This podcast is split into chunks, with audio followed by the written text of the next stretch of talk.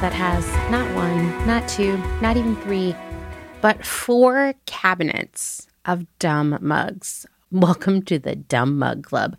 Um, I actually had this idea. I don't know if I'll do it or not, but I thought it'd be really fun for like every Monday for us all to show our dumb mugs in Instagram on Instagram. I don't know if it'll happen, but stay tuned. It might. Anyway, I'm your host, Amanda, and this is episode 162. This will be the fourth and final, at least for now, episode in a series about the ethics of secondhand. If you haven't listened to the other three episodes in this series, well, what are you doing? Go listen to those first. In fact, go listen to them right now. Why are you listening to this? Anyway, pause this, go to the other ones. For the previous episodes, I was joined by Alex of St. Evans, but for this one, I'll be all alone. And yeah, it feels a little weird. but as I was editing part three, I had this sort of like light bulb moment. Now that we've debunked all of the myths that form the core, you know, just like that dirty, evil little core of all of the anti reseller rhetoric I see across all social media platforms and in a lot of really brutal blog posts. Well, as we dissected all of that, we've uncovered a lot of larger systemic issues along the way that are the actual causes of the frustrating things being falsely blamed on resellers. So, in my career as a buyer, I've also been a manager. You know, like a lot of jobs, the higher you move up the career ladder, the more people you manage. And to be honest, at a certain point, most of your job becomes strictly managing people, uh, doing a lot of strategizing, being the final boss to solve all of the biggest issues that arise. I guess that what I'm saying is that over the years, I've become, you know, like the Bowser of buying, but like a nice, empathetic Bowser. As I mentioned early in the life of Clotheshorse, like probably in one of the first few episodes, one of my past bosses told me that I needed to care less for the people who worked for me if I ever wanted to succeed in my career. I I obviously don't believe that.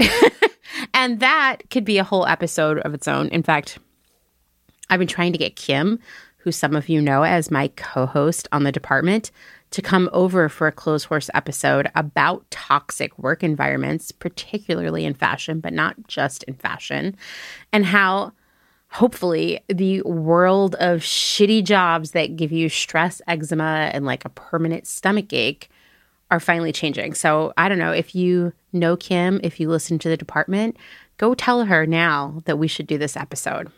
Anyway, back to being a manager.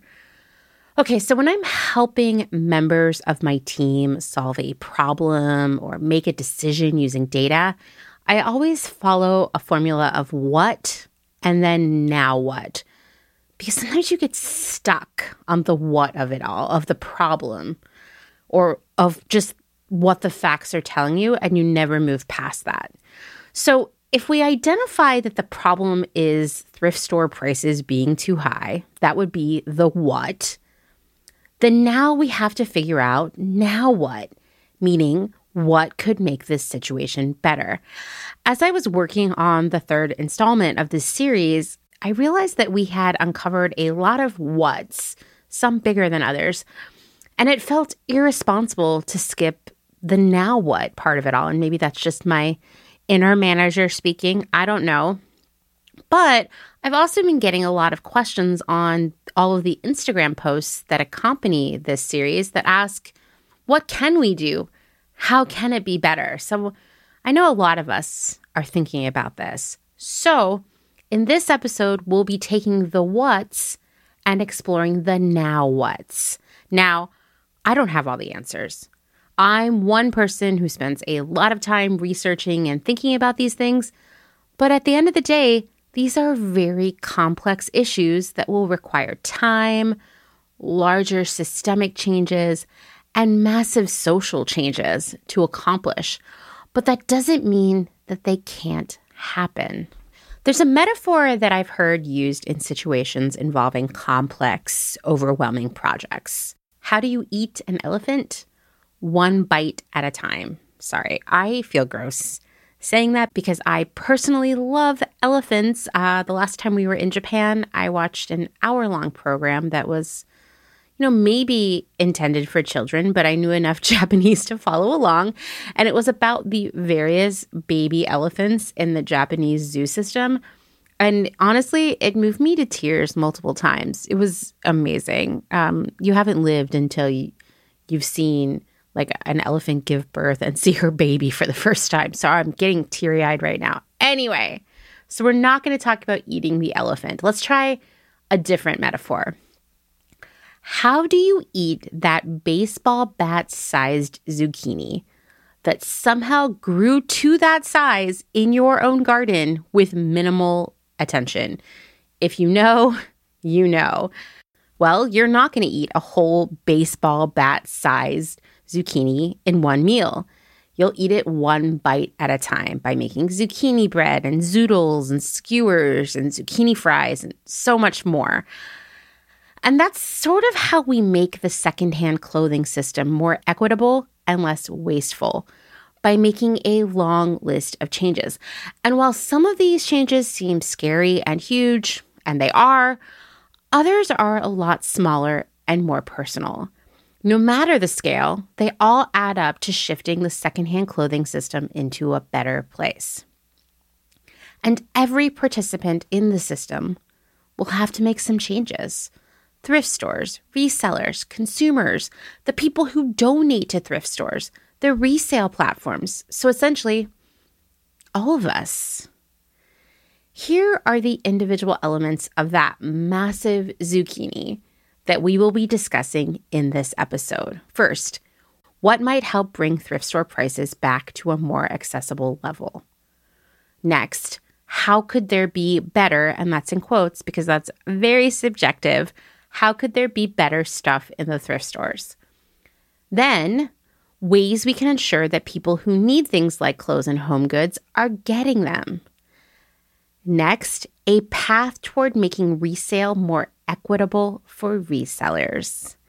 And lastly, this one's really important too. How can we de escalate the ever intensifying anti reseller rhetoric that is happening on social media right now?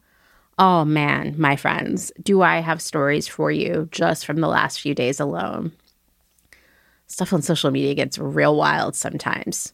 Anyway, just a super simple list for us to tackle, right?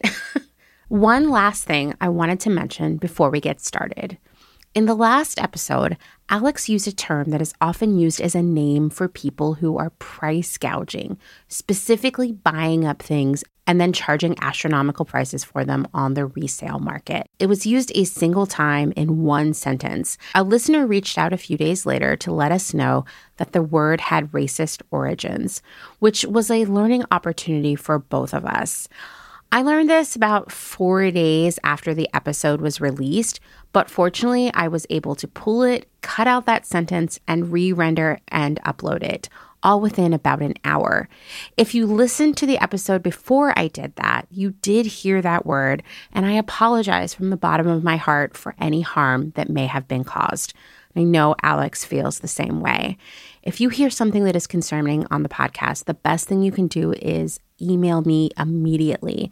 DMs are a lot slower, and certainly don't DM the guest because it just slows down the process of making things right. For me, doing the best job I can all the time is I mean it's it's a really big deal to me and you know, I don't know everything out there either. So for with this with this word, it was something new that I learned and it certainly wasn't really a word I use very often anyway in conversation, but I definitely won't ever be using again. You know, it's progress, not perfection, and we're all learning alongside one another.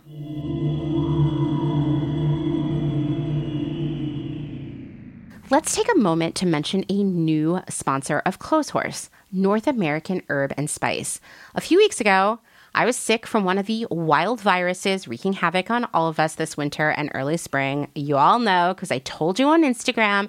And while illnesses like colds and flus tend to linger with me for a really long time, turning into a sinus infection, bronchitis, or some other secondary infection that slows me down for weeks and makes it hard to make Clotheshorse, This time I made a fast recovery, and I think North American Herb and Spices Oreganol P73 oil had a lot to do with that.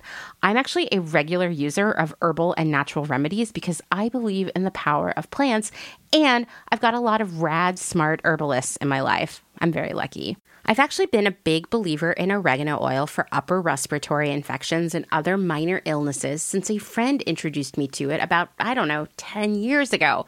Fun fact, it was actually a vendor that I worked with at my first buying job. I just add two drops to a little bit of water and chug it first thing in the morning. It's also great when mixed with a hot ginger and cayenne tea. So awesome for a sore throat. I've also used it to treat minor skin infections and bug bites, which I get a lot of, especially here in Texas. And North American Herb and Spice has the highest quality oregano oil I have ever used. Oreganol P73 is the original, truly wild, organic oregano oil that is produced by old-fashioned, old-fashioned steam distillation. Is the only unprocessed full spectrum wild oregano oil available, and it is chemical and GMO free. North American Herb and Spice is a true American success story. Founded in a basement and told by skeptics that it could not be done, Judy K. Gray defied the odds and built a renowned and trusted brand.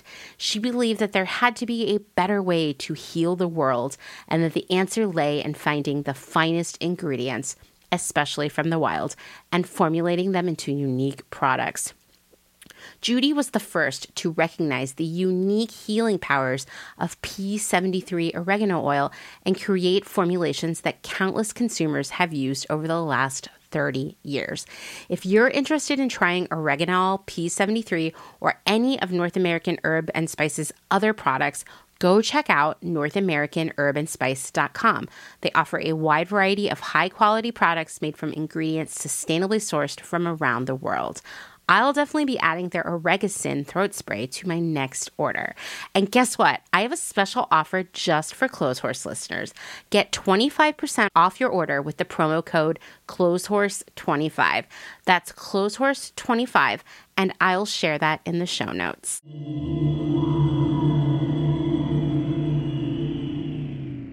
Okay, well, let's get into it and let's get started by tackling the first what, which are thrift store prices. There's no doubt that thrift store prices have increased over time. For one, overall prices have increased, but secondly, thrift stores are tagging some items with prices that are closer to what I would consider the, I don't know, market value of them. And some thrift stores do this more than others. And the practice is kind of inconsistent. I mean, we talked on the last episode about glass jars being more expensive than buying them brand new. I've also seen secondhand Adidas and Nike sneakers at thrift stores priced in the like 70 to $100 range. And at the same time, I've seen actual vintage stuff priced below $10, even though the market value for those items would definitely be higher. And to be clear, when I talk about market value, I'm referring to the average price that a consumer would be willing to pay that would actually be paid for that item. That customer might not be you, but it is someone out there. Will that person willing to pay that price happen to walk into the thrift and buy it? That's a bigger risk. If that person doesn't show up, the thrift store will either have to mark it down to a lower price or end up bailing it up and shipping it off somewhere else. The labor of doing that, of bailing it up, shipping it off somewhere else, that costs the thrift store even more money. So, yeah, it's not always the smartest thing for the thrift stores to be marking up those prices to that level. You know what? I think it's important for us to take a minute to talk about the psychology of pricing. If there's anything I know very, very well, it is the art of choosing the right price for a product. Yes, there are spreadsheets and calculators involved for sure. But like any part of buying and retail, determining the right price is a mixture of science, that's the spreadsheets, that's the calculator, and art. And in this case, that art part of it is sort of a gut feeling that involves understanding how people behave and what their perception of pricing and value is. Now, I know the internet is full of tales of unscrupulous resellers price gouging by asking prices that no one can afford. And listen, that definitely does happen. As Alex and I discussed in the last episode, some people are assholes. And they are in every industry, every field, every scene, Instagram community, you name it. But most people are decent people.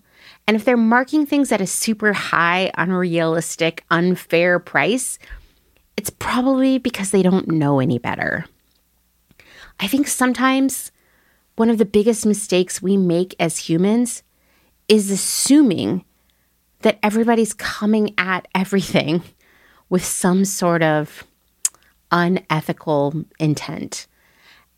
And really, they're just making mistakes because that's what humans do. I think we all need to give each other a lot more grace than we have been for a very long time. And the way we regard the prices uh, listed by resellers is just one one thing on that long list of things that we might want to give some grace on, right? To remember the humanity of it all. So, if someone accidentally prices things too high because they just they're just made a mistake. I mean, even as a buyer, I make mistakes in pricing too. If they're smart or they have natural business acumen or or at least can recognize that something isn't selling because it's priced too high, they will lower the price or they'll never sell it. That's how all retail works actually pricing is way more complicated than just my expenses were this. Now I'll just double or triple that to get to the asking price. In fact, we can agree that in the world of thrifting, where you know the inventory is free obviously there are costs associated with processing it etc but for the most part the cost to the thrift store is free they can't just be like i'll double that price of free and then i have the price i'm going to list it at in the store right Pricing is so much more than that. It's so complicated that I teach a whole session just about pricing for Small Biz Big Pick, which are the small business classes I teach with Courtney of Sonic Wave Vintage. And I'll just say that the most important part of pricing isn't how much the item costs you to source and clean and mend and list, it's how much a customer is willing to pay for it. That's called the perceived value. And sometimes the perceived value of an item, meaning what the customer is willing to pay for it, sometimes that will make it a more profitable thing to sell. Other times, the perceived value of something is lower than the cost of sourcing it. And in that case, a reseller or a maker or a retailer should stop trying to sell it and move on. Like sometimes what people are willing to pay for something doesn't even cover the cost of making it. And at that point, why would you be doing it? It clearly has far less value, far less perceived value than the actual like financial value of it, right? Perceived value is complicated for a lot of people at first, at least, because it's more squishy it's more complex because you're not pricing based on a formula. And even more frustratingly, it changes over time, trend, place, and customer. For example, Y2K, clothing and brands and just the aesthetic of that first five to 10 years of this century in all of its low rise, juicy couture, Britney Spears glory. Um, just going to add on a personal level that I pulled a bunch of pictures of clothing from that era for an episode of The Department we worked on a few weeks ago. And wow, the style of that time is really haunting to me uh, and not in a good way. Totally makes me think of how appalled my mom and her friends were when my friends and I were really into the 70s as teenagers because that was their Y2K. And I finally understand now why my mom was horrified to watch me walk down the stairs and leave the house in a lime green Mr. Furley leisure suit, but it was a hot look.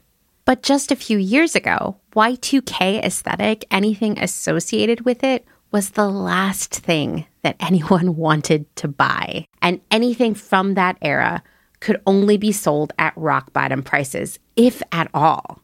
Now, Y2K and all of its low rise glory is a fashion trend, and customers are willing to pay more.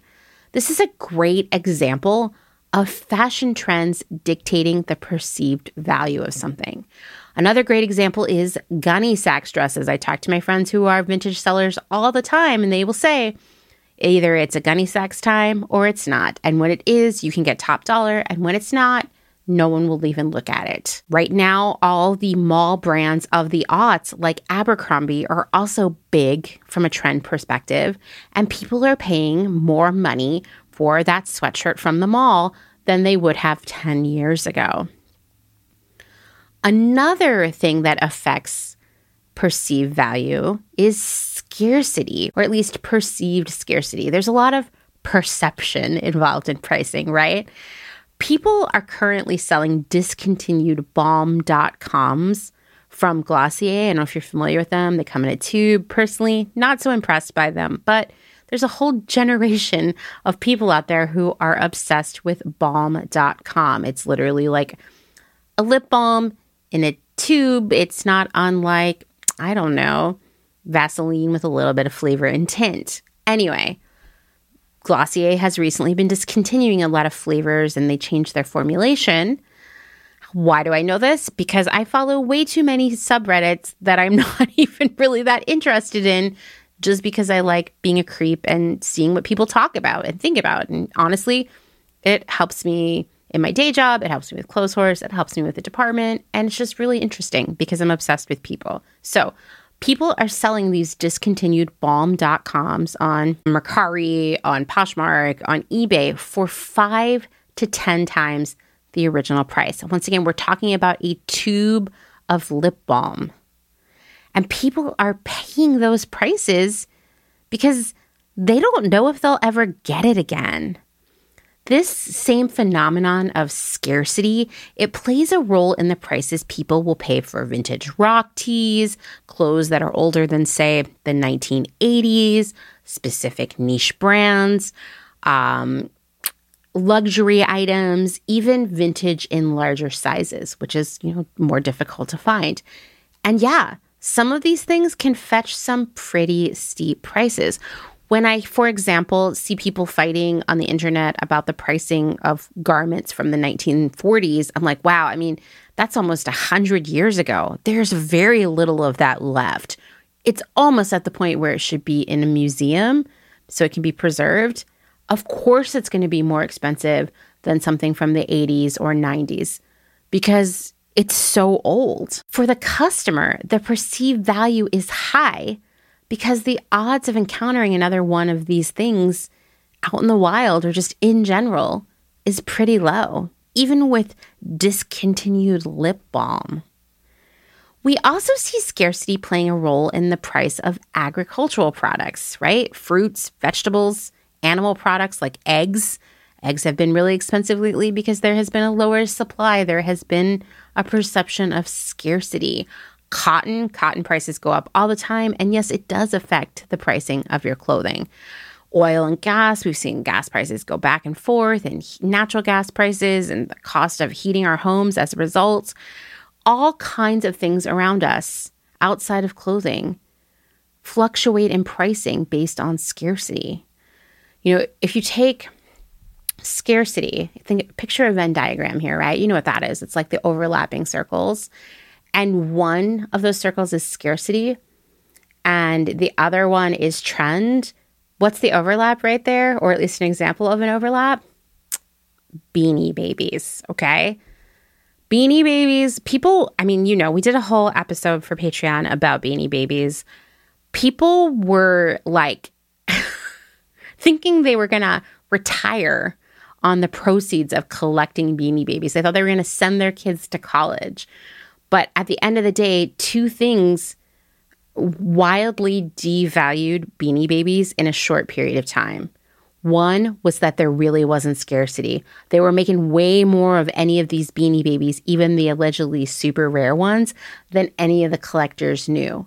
And the other thing is they kind of fell out of trend. Like people just stopped caring while the company was still churning out, you know, millions of these beanie babies that no one wanted anymore and that weren't as rare as they had seemed. And so that combination of trend and scarcity completely devalued beanie babies. And now you go to a flea market, any flea market I go to, half the booths have just plastic tubs full of beanie babies that are like one to five dollars.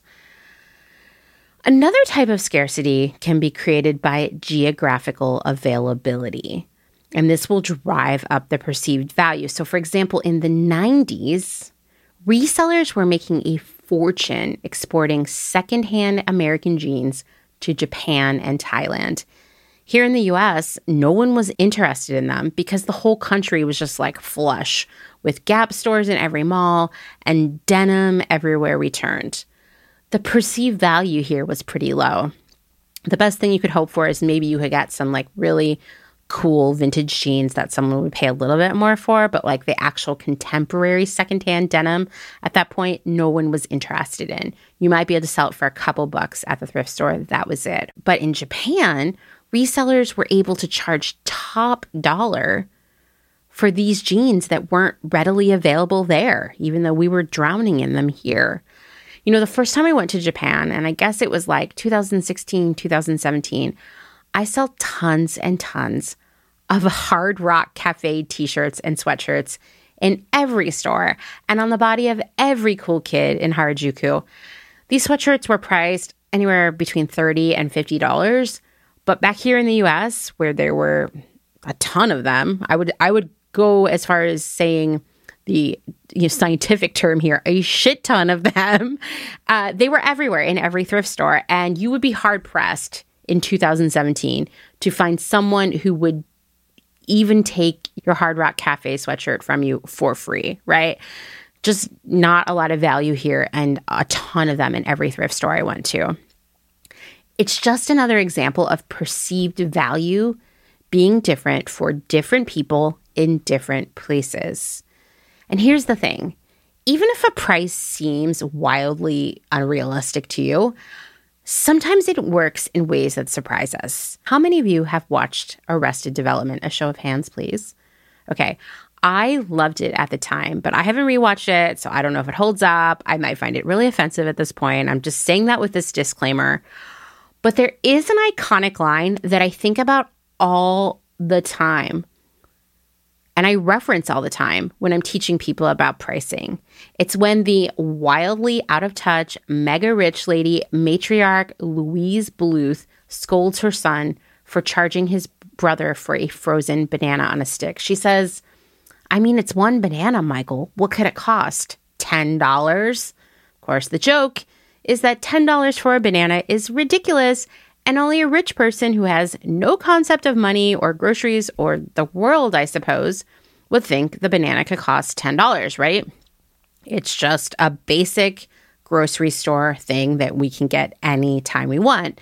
But gotta remember, we haven't always had bananas here in the United States or Canada or Europe because bananas aren't from here. And so in the last century, when bananas began to be exported to the global north, uh, they were a luxury item for one, right? Now you can get them in every store and, you know, they're like, I don't know, 29 cents to 40 cents a pound. Would someone pay $10 for a banana? It sounds wild. Most of us wouldn't, right? I'm the most thrifty person ever, so I wouldn't in most situations. The perceived value of a banana in my day to day life is not very high, even though they are a good source of potassium and they can be very delicious only, in my opinion, if they are perfectly yellow and have no brown spots. That's just me.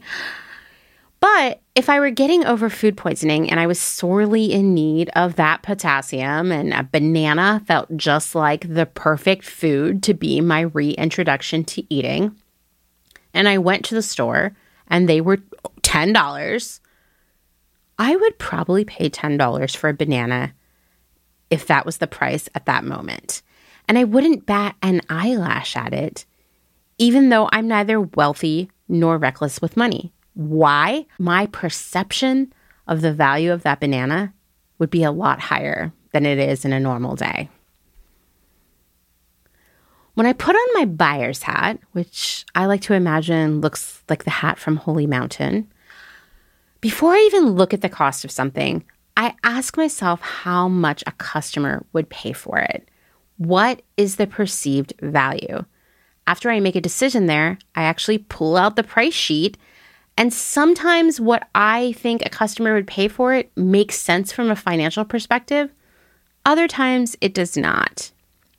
The thing is, if the price is wrong, and that can be both too high or too low, the customer won't buy it. Yes, I'm not kidding you when I say that if it's priced too low, the customer also won't want it because they will assume it is less valuable. Okay. You got to get it just right. If the price is wrong, I'll have to make adjustments like running a promo or taking it to markdown. Ultimately, a wrong price will correct itself. Either no one will buy the item and the price will be lowered until it is, or a seller, a retailer, what have you, will never change the price, see dwindling sales, and possibly go out of business. A lot of the hand wringing about price gouging in the world of secondhand resale is completely unwarranted. I say this as an expert in understanding what people will pay and when they will pay it. As I said earlier, either the seller will realize that they are pricing it wrong and they will fix it, or they will sell nothing and go out of business. It's just that simple. Anyone who is overpricing probably isn't very successful. If their prices seem high to you and they're making sales, I have news for you. They're not overpricing. Much like one woman's $10 banana is another person's 50 cent banana, what might seem like a high or low price to you might not feel that way to someone else. Price is very subjective, like so many other things connected to what we buy. So that's the psychology, no, no, the art of pricing. So now let's talk about thrift stores, which is ostensibly what this conversation is about. Prices are a little higher on some things and much, much higher on other things. We've already discussed that. When it comes to thrift stores wanting to get the highest possible price on the inventory they get for free, it can certainly feel kind of, mm, you know, dirty. But remember, thrift stores are businesses, not charities, even if the sales of that thrift store support a charity. It's important to remember that the act of selling secondhand stuff is not the charitable element of a thrift store. Rather, the sales of secondhand goods fund the charitable work. More sales equal more charitable impact. And thrift stores want to bring in as much money as possible, just like the majority of the other types of businesses out there. Since the middle of the last century, thrift stores have worked to maximize sales by choosing store locations in high traffic areas and merchandising those stores in line with current retail and fashion trends. Why? Because they want people to spend more and be willing to pay higher prices for it, right? So the nicer the store feels, the more it feels like a Macy's or some other store at a mall the more likely a customer is to feel comfortable there and be willing to spend more money. You know, one thing we have been talking about over and over again for the past few years is how you can't identify fast fashion based on the price of the items being sold by that retailer. And that's because, thanks to perceived value, companies like, say, Urban Outfitters, Free People, Anthropologie, Madewell, etc., can charge higher prices because the product seems more valuable. The stores have like a better look than, say, a Forever 21, right? You get like an experience when you go in there. The website seems fancier. There's better product photography and copy and whatnot. That marketing increases your perceived value of the items on the site, even though, and I will tell you this is someone who has worked in buying for a lot of different places, a lot of them are using the same vendors and factories and fabrics and everything. It is that perceived value that gets people to spend more money for essentially the same thing. And thrift stores are doing the same thing by trying to make stores seem nicer. That said, there are factors increasing the cost of running these thrift stores. And just like any other business, those costs are going to get passed on to the customers. A big cost for thrift stores is rent. You know how housing rent has been increasing all over the country for years now, literally for my entire adult life. Commercial rent has been affected too, particularly in urban areas, but kind of everywhere. And thrift stores have very specific real estate needs that make it more complex. They need loading docks, spaces for large trucks and shipping containers and industrial dumpsters. They need parking lots. They need large back of house spaces for sorting donations. And this kind of stuff is expensive. Maria, who is a former thrift store employee, sent in some thoughts about this. She said, while this is not exactly a specific solution for equity and thrift shops, I think that maybe something that's getting overlooked by people in this convo is that at least in urban environments, thrift stores are in trouble. Their business model isn't designed to exponentially grow in revenue. A successful thrift store will eventually plateau in sales because you can only sell so much stuff to so many people especially in a business that can't predict what it'll have on hand at any given moment. So the stores are getting priced out and closing, and there's way less of them in New York City anyway than there was when I first moved here 20 years ago. Housing Works, my former employer, closed a few shops, and some Goodwills have closed as well. These places aren't being replaced, though some more expensive vintage joints are opening in the big city to kind of fill that void. I also think more and more donations are just going straight to rag houses, sorted there and baled for overseas or sold to these bulk vintage buyers and ending up at those big vintage warehouse stores in Brooklyn. The rag houses have the economic advantage because they can be in further away industrial areas in New Jersey and make a ton of money selling these bales.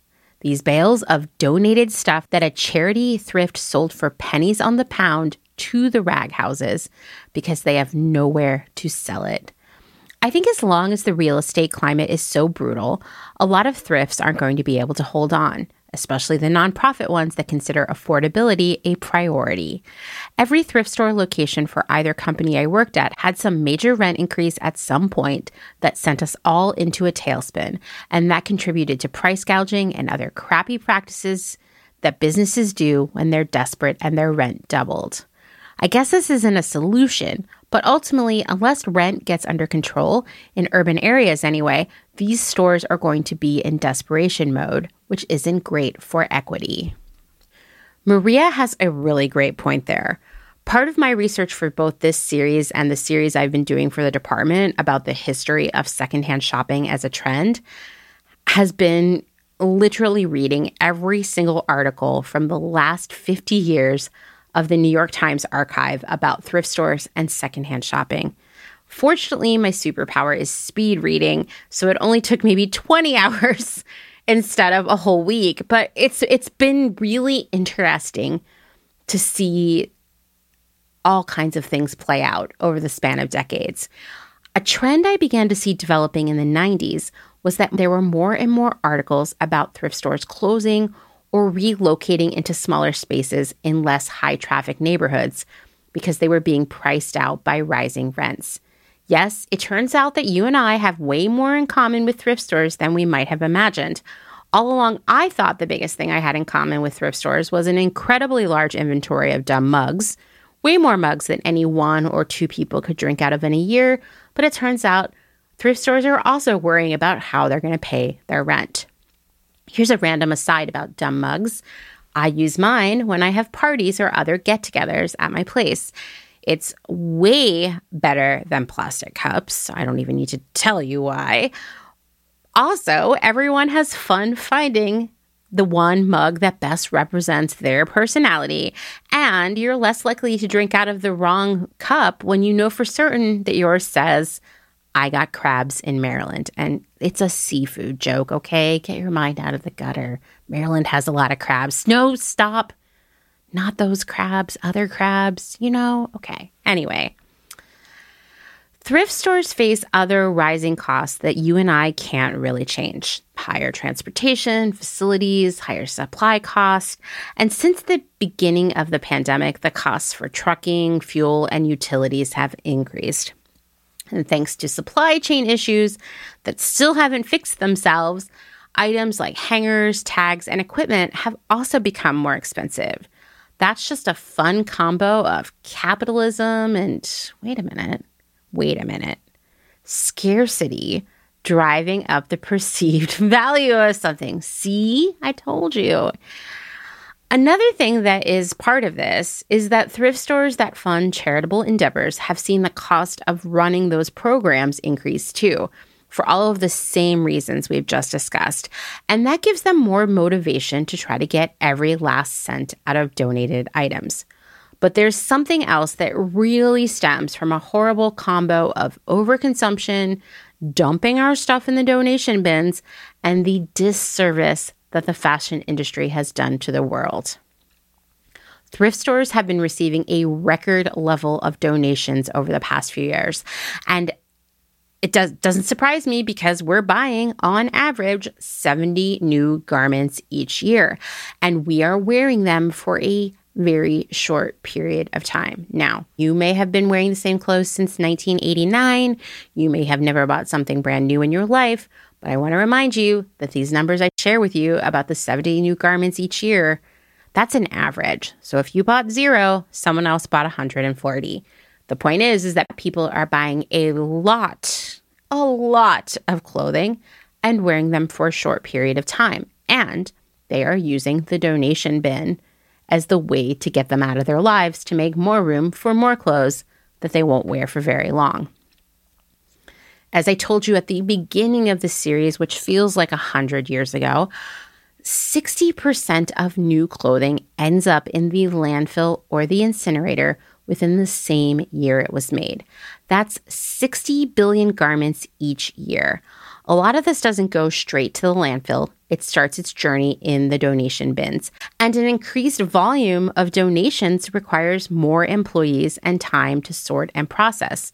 These employees cost money, although many thrift stores, particularly the Goodwill, go out of their way to fight a higher minimum wage.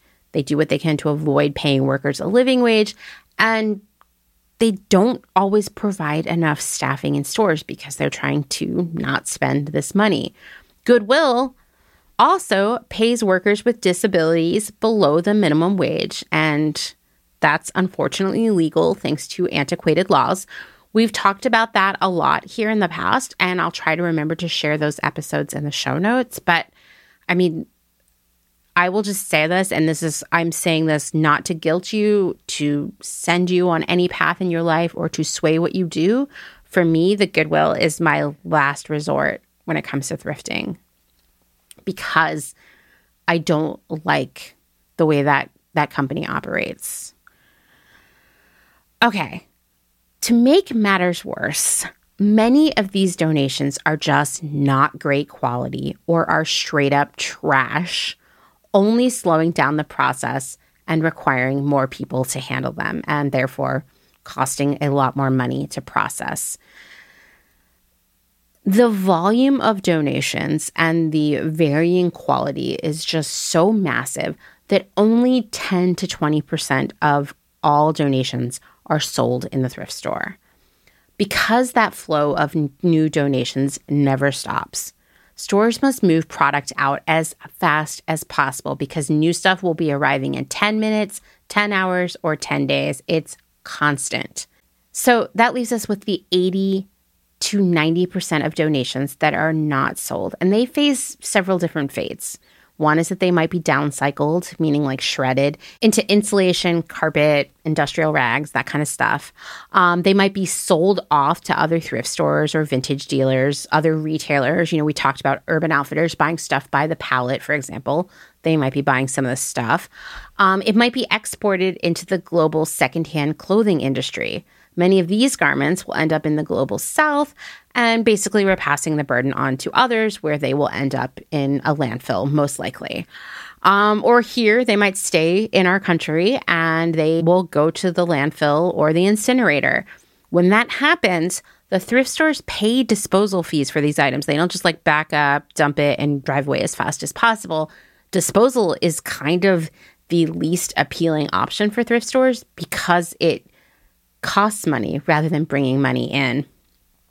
Regardless of where these unsold donations end up, thrift stores bear the expense of sorting, packing, and transporting all of them. This includes trucks, fuel, drivers, along with the workers loading these trucks. And when we get down to brass tacks here, desirable items that will probably sell are priced higher to cover the cost of transporting and or disposing of the 80 to 90% of donations that will never sell in the store. Everyone who shops at the thrift store, no matter how much money they have or how much they buy, is bearing the burden of all of that overconsumption of shitty stuff. We're all paying the price here. So, how does this get better? I think it starts with us changing both our shopping and our donation habits. And I'm going to get into that when we get into our next what. How could there be better stuff in the thrift stores? Because this is definitely linked. But here are some thoughts from members of our community. First, let's listen to a message from Tamara.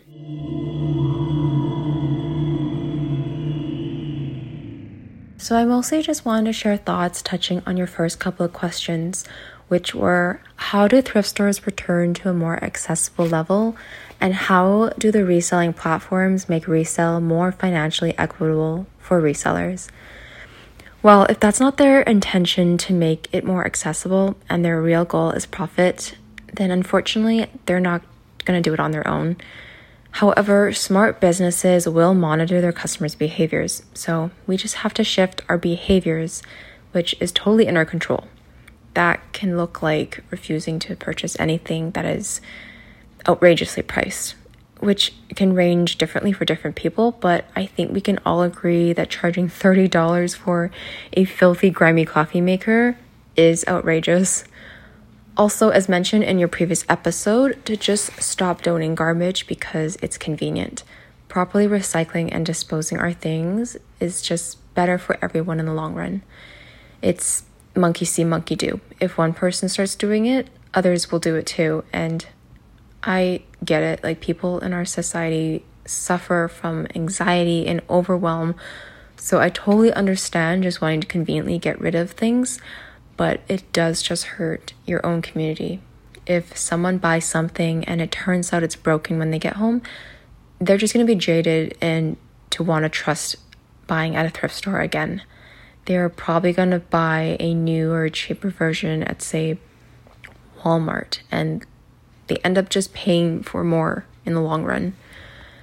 And honestly, maybe instead of buying and selling to thrift stores, why not donate to resellers or better yet sell your things to a reseller at a low price or consign with them if you want it gone fast and you don't have the energy to resell it yourself i don't think it's hard to find resellers either i mean instagram makes things so easy um, and everything is just so accessible, accessible online and to answer your next question about platforms like poshmark Again, they're not going to change their business models because these are the tactics that they've created in order to make as much money as possible. The only way they'll be forced to change is if people stop going to them as much. So people can do more community driven events like clothing swaps, garage sales, or even Facebook Marketplace. I mean, that was based off of buy and sell groups created by communities to begin with. And for the time being, it is free, Perhaps we're paying for it by our data being collected. So nothing is ever 100% free, but we're still focusing on keeping it within our communities. Or again, find a reseller that you really like um, that you can buy off of. Because when you support small businesses versus a large corporation, that money is more likely to go back into the community you're creating a circular economy by keeping money within the community.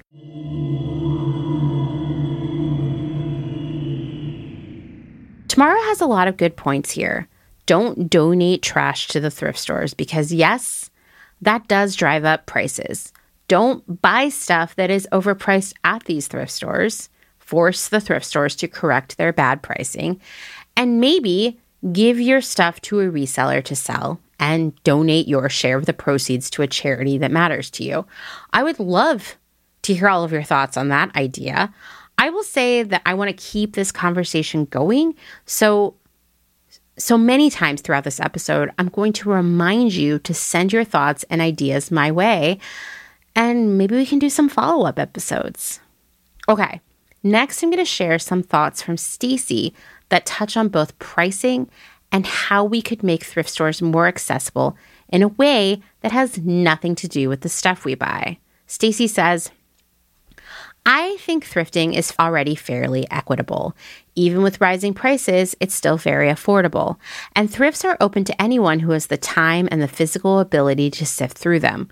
When I see complaints about fairness and thrifting, two themes dominate. First, that poor people can't afford to thrift anymore, which I think we all can agree is a canard. And second, that everyone deserves to have nice things, which I agree with in principle, but it's a materialistic point of view and it isn't really a social problem. Deserving is not the same as being entitled to it, and I don't think consuming name brand clothing has anything to do with equity or justice. This too seems like consumerism sinking so deeply into people's brains that they can't imagine life without it. One way I'd like thrifts to be more equitable is being navigable for people with disabilities. My partner has terrible knees and can't thrift anymore because he can't stand that long. So I know just having places to sit here and there would help for some folks, and no doubt there's much more they could do. I'd also like to see more thoughtful pricing. I don't begrudge thrifts getting more for better items. Raising money is their mission after all. But why not skew prices low on everything else, especially overabundant categories like t shirts?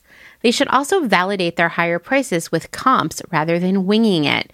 Orthopedia has a partnership with the Salvation Army. Maybe they all should. Thrift stores have to decide to do those things. We can't force them. But as their shoppers and donors, we can speak up and make our wishes known. It's not enough to talk shit about Goodwill on Instagram. We should write them and tell them what we think. I agree with both Stacy and Tamara here. We have so much power as both customers and people who care to force change in the area of thrift stores. As I've said before many, many times in the span of Clotheshorse, only two things get retailers to change their ways the law and the fear of losing sales.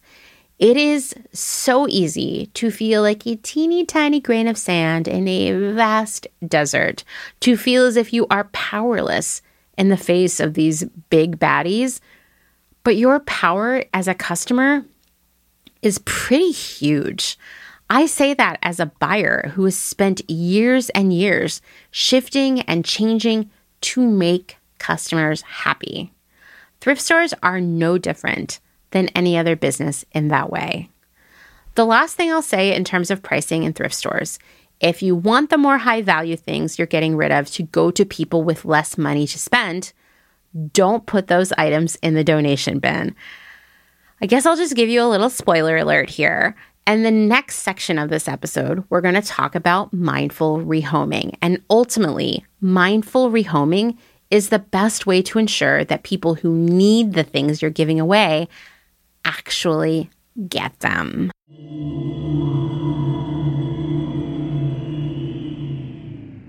Let's take a moment to thank some of the incredible small businesses who keep Clotheshorse going via their generous Patreon support. Selena Sanders, a social impact brand that specializes in upcycle clothing using only reclaimed, vintage, or thrifted materials from tea towels, linens, blankets, and quilts. Sustainably crafted in Los Angeles, each piece is designed to last in one's closet for generations to come. Maximum style, minimal carbon footprint. Shift clothing out of beautiful Astoria, Oregon, with a focus on natural fibers, simple, hardworking designs, and putting fat people first. Discover more at shiftwheeler.com. Late to the party, creating one of a kind statement clothing from vintage, salvaged, and thrifted textiles. They hope to tap into the dreamy memories we all hold floral curtains, a childhood dress, the wallpaper in your best friend's rec room, all while creating modern, sustainable garments that you'll love wearing and have for years to come. Late to the Party is passionate about celebrating and preserving textiles, the memories they hold, and the stories they have yet to tell. Check them out on Instagram at Late to the Party People. Vino Vintage, based just outside of LA. We love the hunt of shopping secondhand because you never know what you might find. Catch us at flea markets around Southern California by following us on Instagram at vino.vintage so you don't miss our next event. Gabriella Antonis is a visual artist, an upcycler, and a fashion designer. But Gabriella Antonis is also a feminist micro business with radical ideals. She's the one woman band trying to help you understand why slow fashion is what the world needs.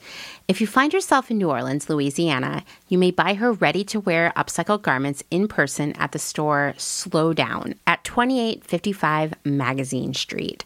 Slow Down Nola only sells vintage and slow fashion from local designers, and Gabriella's garments are guaranteed to be in stock in person. But they also have a website, so you may support this woman owned and run business from wherever you are.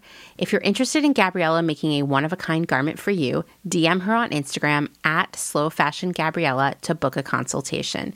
Please follow her on Instagram at Slow Fashion Gabriella. That's Gabriella with one L. Dylan Page is an online clothing and lifestyle brand based out of St. Louis, Missouri. Our products are chosen with intention for the conscious community.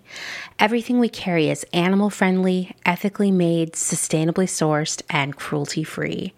Dylan Page is for those who never stop questioning where something comes from. We know that personal experience dictates what's sustainable for you, and we are here to help guide and support you to make choices that fit your needs. Check us out at dylanpage.com and find us on Instagram at dylanpage life and style. Salt Hats, purveyors of truly sustainable hats, hand blocked, sewn, and embellished in Detroit, Michigan. Find us on Instagram at Salt Hats. Gentle Vibes Vintage. We are purveyors of polyester and psychedelic relics. We encourage experimentation and play not only in your wardrobe, but in your home too. We have thousands of killer vintage pieces ready for their next adventure. See them all on Instagram at Gentle Vibes Vintage. Thumbprint is Detroit's only fair trade marketplace located in the historic Eastern Market. Our small business specializes in products handmade by empowered women in South Africa, making a living wage creating things they love like hand painted candles and ceramics. We also carry a curated assortment of sustainable and natural locally made goods. Thumbprint is a great gift destination for both the special people in your life and for yourself. Browse our online store at thumbprintdetroit.com and find us on Instagram at thumbprintdetroit. High Energy Vintage is a fun and funky vintage shop located in Somerville, Massachusetts, just a few minutes away from downtown Boston. They offer a highly curated selection of bright and colorful clothing and accessories from the 1940s to the 1990s for people of all genders. Husband and wife duo Wiley and Jessamy handpick each piece for quality and style with a focus on pieces that transcend trends and will find a home in your closet for many years to come. In addition to clothing, the shop also features a large selection of vintage vinyl and old school video games. Find them on Instagram at High Energy Vintage, online at highenergyvintage.com, and at markets in and around Boston. Vagabond Vintage DTLV is a vintage clothing, accessories, and decor reselling business based in downtown Las Vegas, Nevada.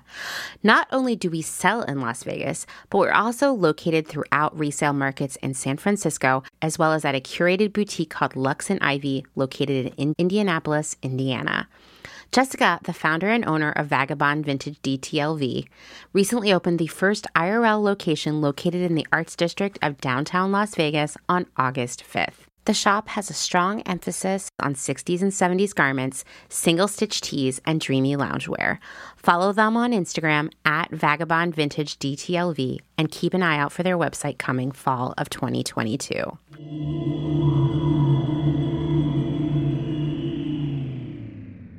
Okay, let's move on to the next what. How could there be better stuff in thrift stores? As Alex and I discussed in part two of this series, resellers are often blamed for the lack of good stuff in thrift stores. In fact, I will just say the pricing and the lack of so called good stuff in the thrift stores are the two biggest I don't know, the biggest motivators, I think, for a lot of this anti reseller rhetoric. And maybe it leads to sharing other myths alongside it. But I do think that these are the two things I see cited first and then followed up with other misinformation to defend that anti reseller stance. So this is a big one. How do we make the stuff better in the thrift stores? I think we need to get started by addressing the elephant in the room. And no, we won't eat this one either what is good is very subjective, meaning a personal opinion. One person's good is another person's low rise jeans nightmare, right? But that said, what is in thrift stores right now has changed. And this is caused by a few things, some of which, believe it or not, are good things, some are very bad things. So let's start with the good reasons what we find in the thrift stores is different than it used to be. First off, more people are opting to resell their best unwanted stuff rather than donating it. And the wide variety of online platforms has made this so much easier. History has shown time and time again that when the economy is less than stellar, like right now, more people opt to sell their unwanted things rather than just giving them away every dollar matters, right? I think that re- probably resonates with a lot of you. It definitely resonates with me. In the 1970s, inflation strapped Americans actually sold their stuff at yard sales and flea markets to make a little bit of extra cash. And as a result, thrift stores felt a reduction in donations.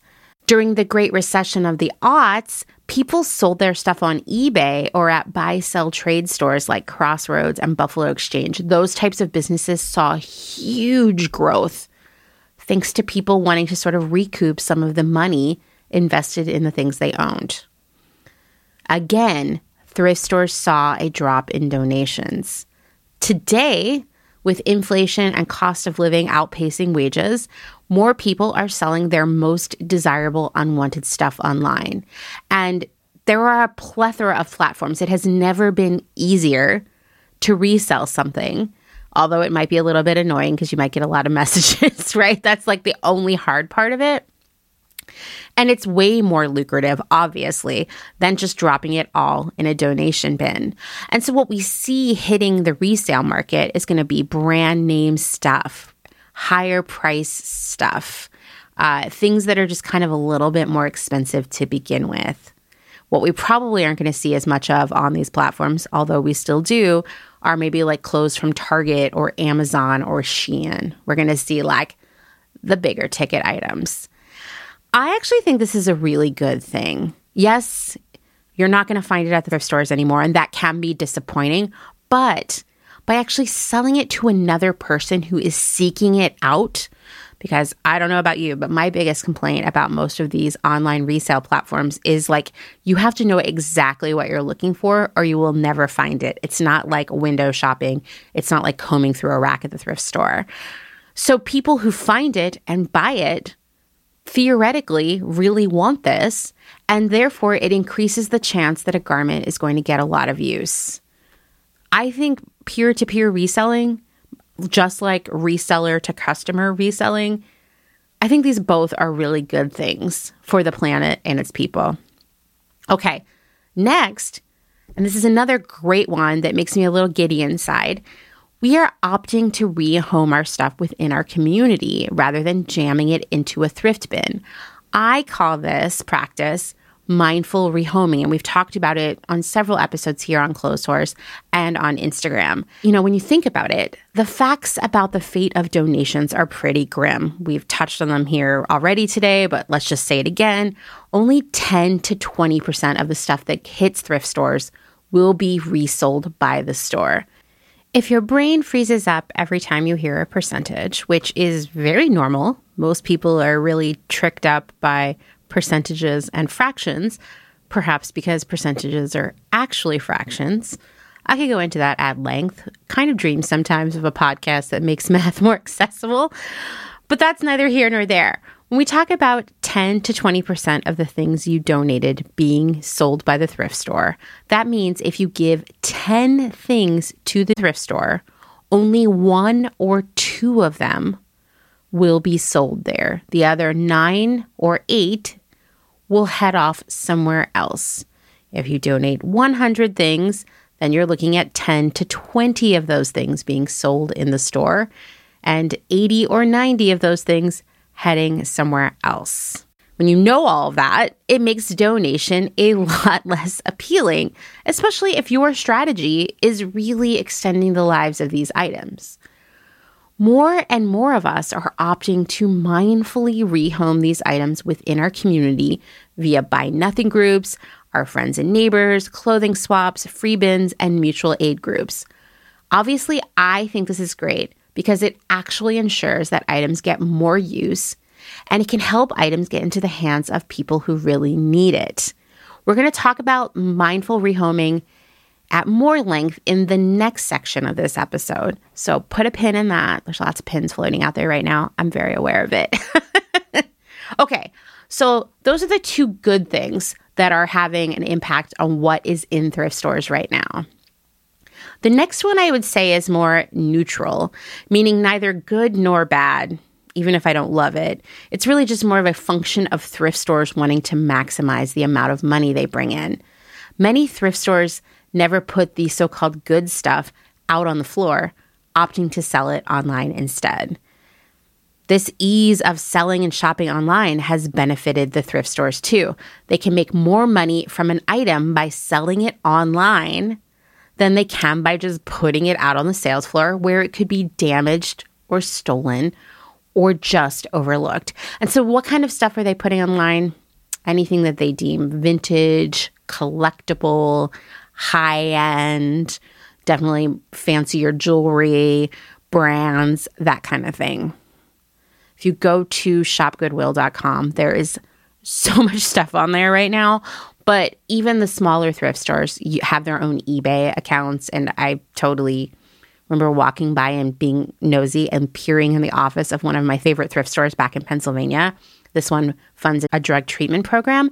And I could see a volunteer in there listing all this incredible dishware on eBay. And I was like, ah, but that's how it goes. And they need money to run the drug treatment center, right? So even though it annoys me, I'm also not actually annoyed because I know the intent is good, right? Okay, so that's one more reason why what is in the thrift store has changed. So we've got two good ones, one neutral one, and now we have the more depressing reasons that stuff in thrift stores might not be as good. The stuff you see in the thrift store reflects what people consumed and rejected. One thing I've learned in all of my research is that thrift stores are basically a mirror of what's going on in the world at any given time. And thrift stores sort of rely on overconsumption for their business model not their customers over consuming per se, although they're probably not mad about them buying more stuff than they need, but rather their donors over consuming. There is a direct correlation between shopping and donation. If donors are constantly buying new clothes and upgrading their furniture and home goods and electronics sooner than necessary, then the thrift stores benefit from a steady flow of new inventory. In a time where more and more people are cutting back or trying to turn unwanted things into cash, thrift stores receive the stuff that donors overconsumed but did not find valuable enough to resell or mindfully rehome. And what does that mean we get? We get the items that for the donors have the lowest perceived value. They don't think anyone would want to buy it from them. They don't think anyone in their community would want it. And they don't want it themselves. The stuff at thrift stores represents the fast fashionification of this century. We should expect to see clothing primarily from the last 20 years in the thrift stores. We can also expect to see some clothing from the 90s, but with each decade before that, we will encounter progressively less items from that era. And depending on the thrift store, they may be pooling that stuff to sell online, right? Because they see it as true vintage. So, yes, most clothing in thrift stores right now is from this century. And what happened in this century? The rise of fast fashion, which means that the quality tends to be lower, although if it's from the earlier part of this century, it's probably a lot better. We saw a real shift around 2008, 2009 in the quality of clothing being sold.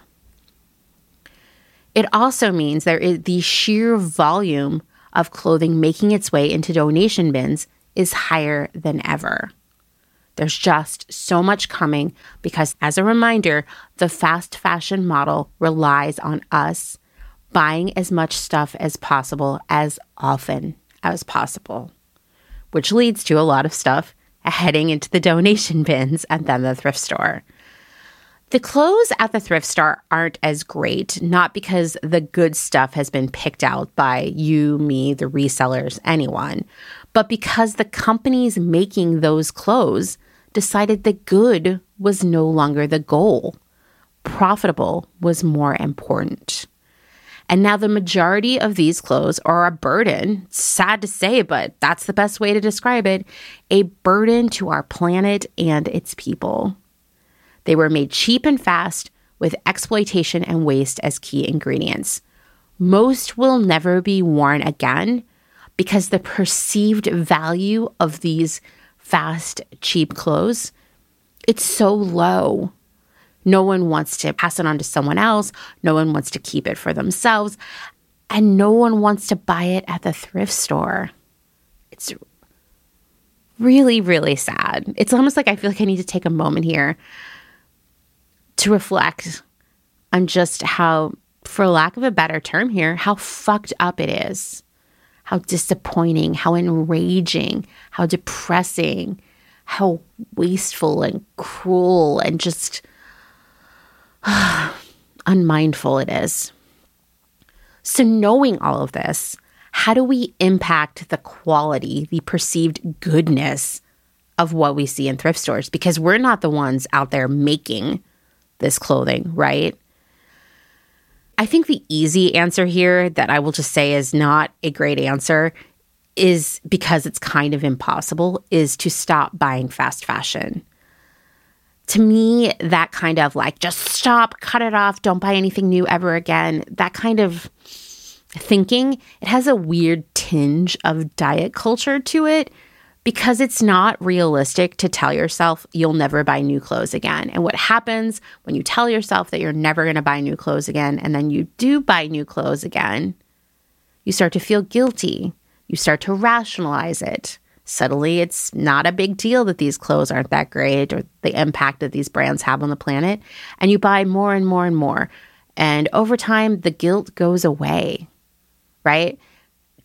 Cutting ourselves off cold turkey, making unrealistic goals for ourselves just sets us up for a lot of extra guilt and sadness and frustration, and ultimately giving up and moving away from this thing we really care about. In the era of fast fashion, the vast majority of brands operate using the fast fashion model. But people need clothes, right? Our bodies change, our lives change, who we are changes. And yes, I urge you to shop secondhand first as often as possible, but it doesn't always work out. So, yes, cutting back is a big thing, but it's unrealistic to say, like, we'll never buy these things again there are more realistic things that we can do. First, we, and I mean the collective we here, we have to stop buying so much stuff. And we specifically have to stop buying a ton of disappointing stuff that we barely wear and pass on to the donation bin. If we didn't want it, why would someone else want it? Our perceived value of these items is not that much different than other humans, right? This means that we need to buy less. I'm not telling you to never buy anything again, right? We need to buy less, make a concerted effort to buy less, and to try as often as possible to choose items with longevity. Items with longevity don't have to be more expensive. They might be, but they don't have to be. They just have to have a lot more potential use in our lives. Rather than being one off novelty items, they should mix and match with the rest of our wardrobe and they should fit our lifestyles and priorities. This means breaking some bad habits, buying a new dress for every social event, buying a new suitcase full of brand new clothes for every trip. These are the things that pass in and out of our lives at the fastest velocity, and changing those behaviors is a big step. Also, just slowing down the process of shopping. You know, we talk a lot about slow fashion, and I think it encompasses a lot of different things. It does mean slowing down fast fashion. It means moving away from fast fashion, right? Slowing down the production process, slowing down the way trends come in and out of our lives, but also means slowing down the buying process by really exploring our options and thinking hard about them, thinking about where we're going to wear them, thinking about what we're going to wear them with, and thinking about if we're ready to take care of them in a way that will extend the life of them. Okay, next, and this goes back to our power as consumers. Don't give your money that you worked very hard for to assholes who make clothes that don't fit you well or fall apart really fast. If you buy something from a brand that falls apart or pills up on after a few wears, don't buy from them again and spread the word. Tell your friends and family. Harness the power of word of mouth advertising against this brand who's making shitty stuff. And of course, let the brand know that they won't be receiving any more of your money until they get their act together. Also, take care of your clothes by removing stains, laundering them carefully, and mending and repairing. You know, I always like to think about who will wear my clothes next, not where they will go or how I will rid myself of the burden of them, but rather what it will be like for the next person who wears them. And that motivates me to ensure that they're in great shape for the next wearer. And one last thing you can do is get involved in pushing for EPR legislation in your state or country. This is something that actually, uh, the impact of this cannot be overestimated because it would be huge. It would be very impactful for both our planet and thrift stores, and what is available in the secondhand market. Extended producer responsibility, that's what EPR stands for, means making retailers and brands financially responsible for what happens to the things that they sell us when we can no longer use them. That doesn't happen right now. Basically, it's like we buy it from them and they're like, peace, enjoy, we'll never see this thing again. Don't talk to us about it. We've already moved on. We're already producing all this other new stuff. We don't even remember this one. And then what happens is the burden of the end of life of that product, if it breaks or is not repairable or a million other things that could happen to it, the burden of its disposal lands on us. Here is a good explanation of EPR from the California Product Stewardship Council, also known as the CPSC, an organization that is working on EPR legislation and pilot programs in California.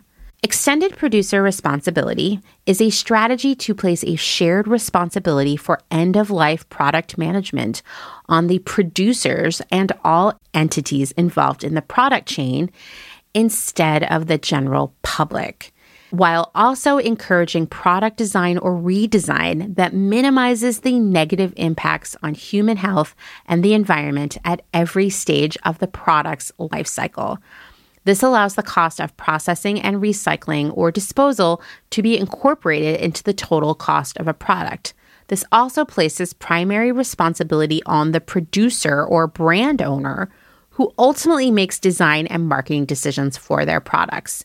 It also creates a setting for recycled commodity markets to emerge, which helps support a true circular economy. So basically, it will force producers to use fabrics and other materials that are recyclable or upcyclable or easily repaired. And most importantly, that last a lot longer so that they don't have to deal with their end of life as fast. So, win win for all of us. And even though the producers might not feel this way at first, it's a win for them too. It also could change a lot of the difficulties, the challenges many of us face with getting not really clothing, but other things like computers, electronics, appliances repaired. Over the years, companies have made it really, really hard to repair these things. Um, and there are a lot of people fighting for right to repair, which we've talked about on previous episodes here, which would allow more independent repair people to pop up for these things. And it would force these companies to make parts for repair more readily available, which they're not doing right now because the goal is to get us to buy more new stuff rather than fix the stuff we have. So EPR would also change that in a really positive way. Joanne Brasch is the Special Projects Manager for CPSC, and she sent me some information about their EPR program after seeing my post on Instagram, which totally made my day. And here's what she says about EPR. The EPR program is designed to be back of house for thrifts, so they can get funding to separate usables from unusables and get free recycling for what are deemed unusable according to the criteria set in the state approved plan. We designed the program to support local thrifts, small and large, and to utilize the established infrastructure to serve as a collection system for recycling. I've asked Joanne to be a guest here on the pod to tell us more about this, so stay tuned. I don't know if it will happen, but it would be pretty cool, right? Once again, what's great about EPR is that, for one, it forces retailers and brands to make products that both last longer and are more easily recycled and reused. And this could automatically elevate the quality of the things in the thrift store because they will be higher quality in the first place. And the flow of donations could slow as people wear and use things longer. We've already talked about how that huge flow of unwanted stuff into the thrift stores actually costs the thrift stores a lot of money because they have to pay a lot of people to sort and process. So if the flow of donations slowed down, theoretically, prices could go down in thrift stores. Furthermore, it could take a lot of the disposal burden off of thrift stores, which also costs them a lot of money. If that could be diminished, that would also, in theory, lower prices in the thrift store. Now, the whole caveat there I'll say is that that also means that thrift stores have to be willing to lower their prices, right? EPR is something that can be regulated on both a national and a state level but we have to let our elected representatives know that we want it. This means emailing and calling and starting petitions, organizing with others to have public information meetings about it. I think this kind of legislation can be achieved via grassroots community organizing. And I am really excited about the prospect of this because I think this is something that we we can do.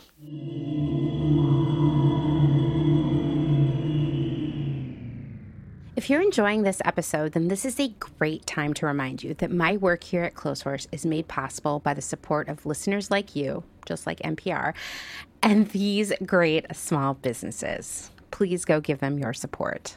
Blank Cass or Blanket Coats by Cass, is focused on restoring, renewing, and reviving the history held within vintage and heirloom textiles. By embodying the love, craft, and energy that is original to each vintage textile as I transfer it into a new garment, I hope we can reteach ourselves to care for and mend what we have and make it last.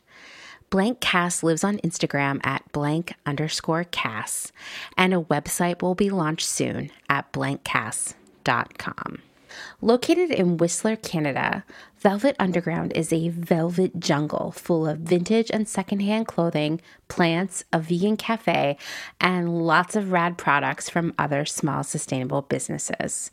Our mission is to create a brand and community dedicated to promoting self expression, as well as educating and inspiring a more sustainable and conscious lifestyle, both for the people and the planet. Find us on Instagram at shop underscore velvet underground or online at www.shopvelvetunderground.com. St. Evens is a New York City based vintage shop that is dedicated to bringing you those special pieces you'll reach for again and again. More than just a store, St. Evens is dedicated to sharing the stories and history behind the garments. 10% of all sales are donated to a different charitable organization each month. New vintage is released every Thursday at wearstevens.com with previews of new pieces and more brought to you on Instagram at wear underscore st dot evens. That's where St. Evens. Country Feedback is a mom and pop record shop in Tarboro, North Carolina. They specialize in used rock, country, and soul and offer affordable vintage clothing and housewares. Do you have used records you want to sell? Country Feedback wants to buy them. Find us on Instagram at Country Feedback Vintage and Vinyl or head down east and visit our brick and mortar. All are welcome at this inclusive and family friendly record shop in the country. Republica Unicornia Yarns, handmade yarn and notions for the color obsessed, made with love and some swearing in fabulous Atlanta, Georgia by head yarn wench Kathleen. Get ready for rainbows with a side of giving a damn.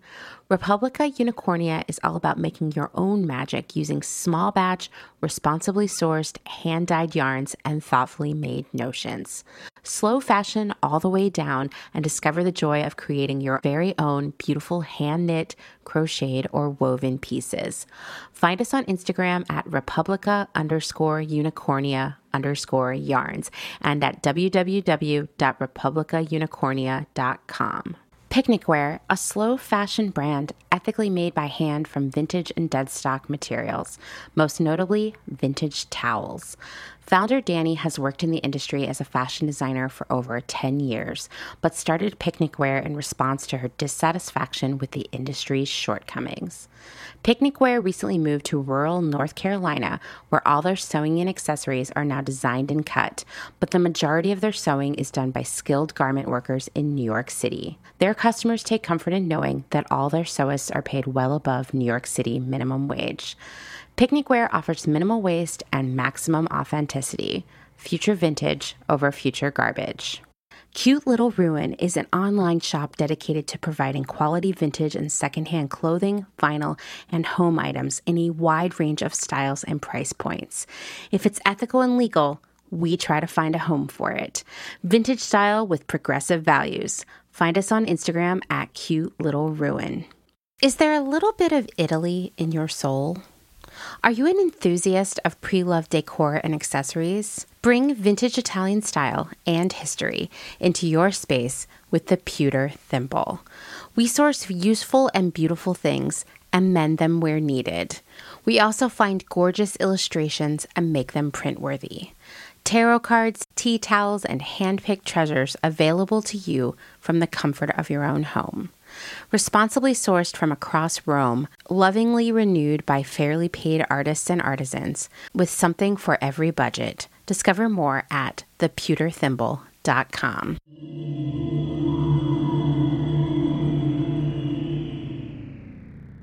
Okay, now let's talk about the next what. How do we ensure that the people who need things like clothes and home goods are getting them?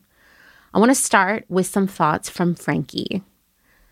Frankie says, I upcycle clothing as a small part of my income, and I want the clothes to be accessible, but also to honor my labor.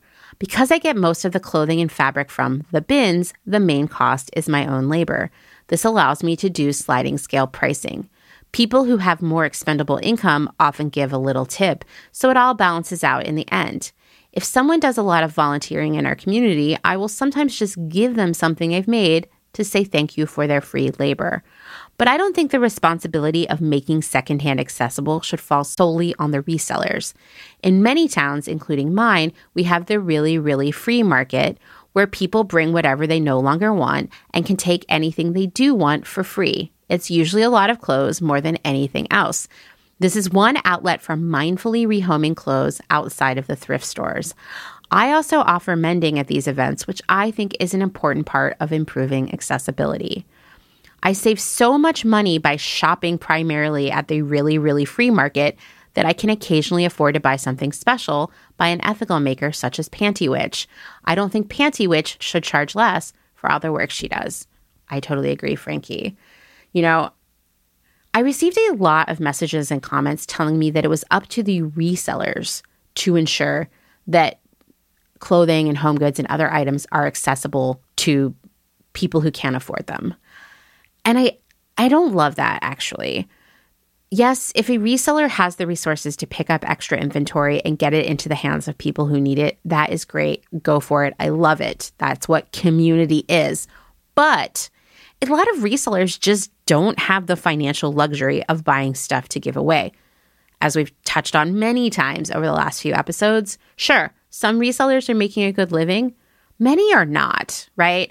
And to expect them to also then bear the burden of making secondhand items accessible to more people feels a little bit unfair. You know who does have the luxury of a lot of extra stuff to give away?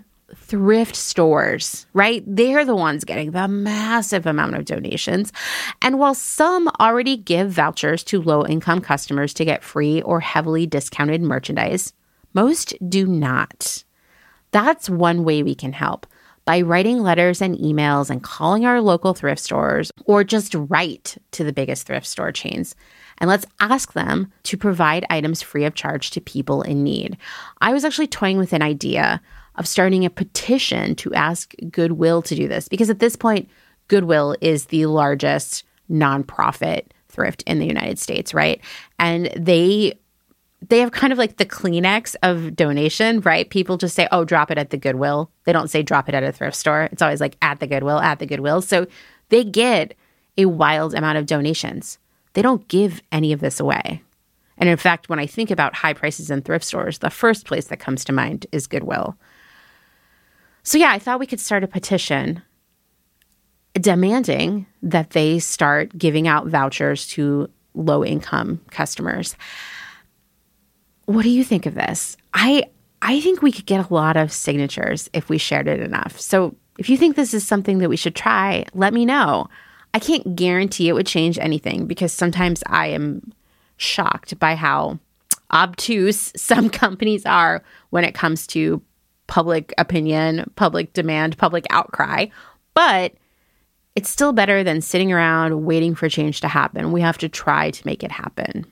Frankie's mention of the really, really free market brings me to the next way we can for sure ensure that stuff is going to people who need it. And that's dun dun dun, mindful rehoming. I'm going to go ahead and say this the donation bin should be your last resort.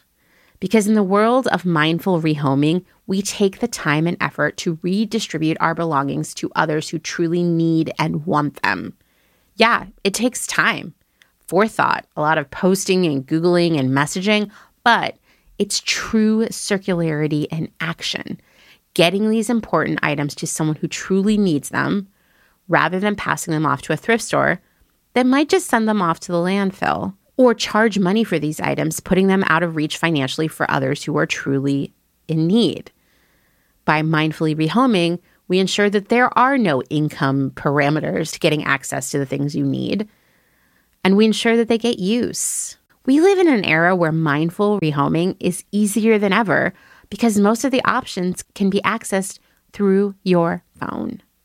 There's your network of social media f- friends and acquaintances, your neighbors via Nextdoor or your Buy Nothing group, total strangers on Craigslist, FreeCycle, or Facebook Marketplace, and a plethora of mutual aid and community organizations found via Google search. In our old home in Bird in Hand, which I'm very homesick for every single day, there was a mutual aid group on Facebook for the whole county because this is like a rural area, right? And people would just say, Hey, I need a backpack for my kid, or I just moved out of a halfway house into an apartment and I need kitchen stuff and towels. And all of us would just drop things off for the person who asked. It was that simple. It was so direct, and it didn't involve hoping that a thrift store would take care of it for us.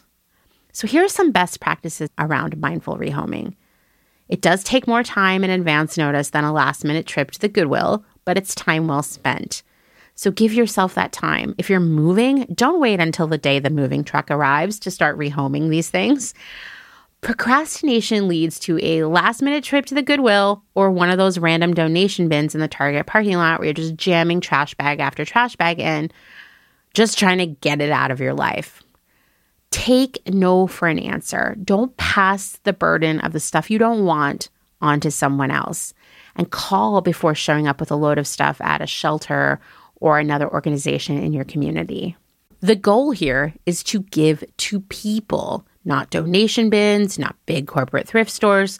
So look within your community first, including free closets, church groups, and, you know, like I said, mutual aid organizations. Ask your friends, your neighbors, and your coworkers for suggestions and share your own positive, mindful rehoming experiences with everyone you know so they can get in on it too.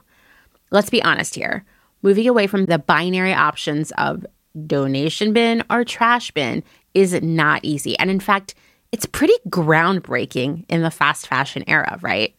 So, we're all going to have to share ideas with others, be receptive to new outlets for the things we no longer want or need, and really maybe not really acquire those things in the first place. After all, we're going to be slowing down our shopping. And when we rehome things, we know that at least right now, we can't rely on thrift stores to get them into the hands of people that need them. So let's skip the thrift store and go direct. That's what mindful rehoming is.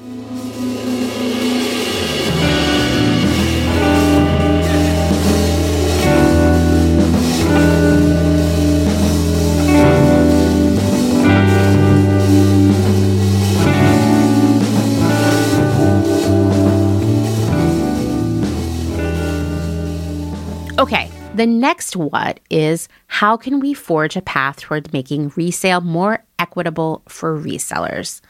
This is a hard one from the consumer side because the reality is that resellers are giving a cut of their sales to resale platforms, markets, payment services, shipping companies, and so much more.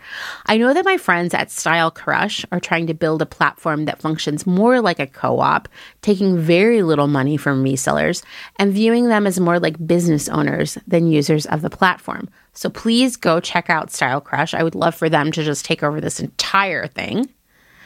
I also think that we need to stop expecting free shipping because as we all know by now, shipping is never free. Someone is always paying for it, and it's usually the seller.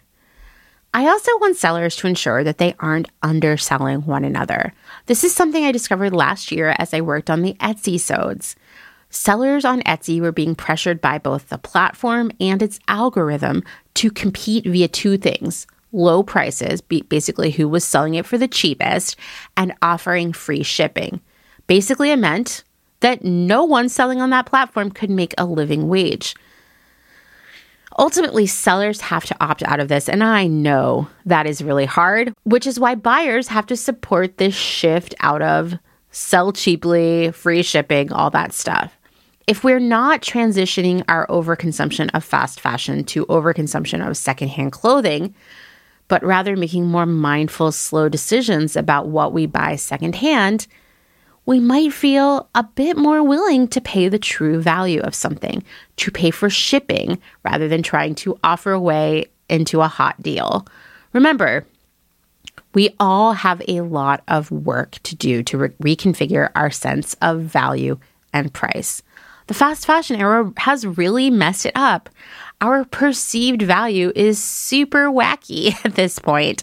So, slowing down our shopping, taking more time to think about things, that will give us the space to get our sense of value back in check.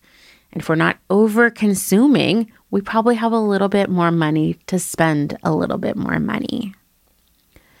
Stacy had some other thoughts about things resellers could do to show the value of their hard work and also influence others into the slow fashion way of life. And I think they're a great transition into the last what of this episode. So this is what Stacy has to say. If buyers get the impression we're charging an arm and a leg for just anything, then no wonder they might start to think we're rip-off artists trying to scam people rather than providing a service or adding value. To me, a good seller will make explicitly clear what they do and do not know about their items age, origin, conditions, size, etc. Listings should be descriptive and specific and include at least one measurement, even for things with a size tag. Photos should be clear and thorough. The buyer should be able to tell exactly what they're getting and have a fair chance at determining whether it will fit. When set up at a market, everything should be tagged with a price so customers don't worry they're being sized up. I also think we should encourage good stewardship by including care instructions and talking about repairing and thoughtfully rehoming the things we sell.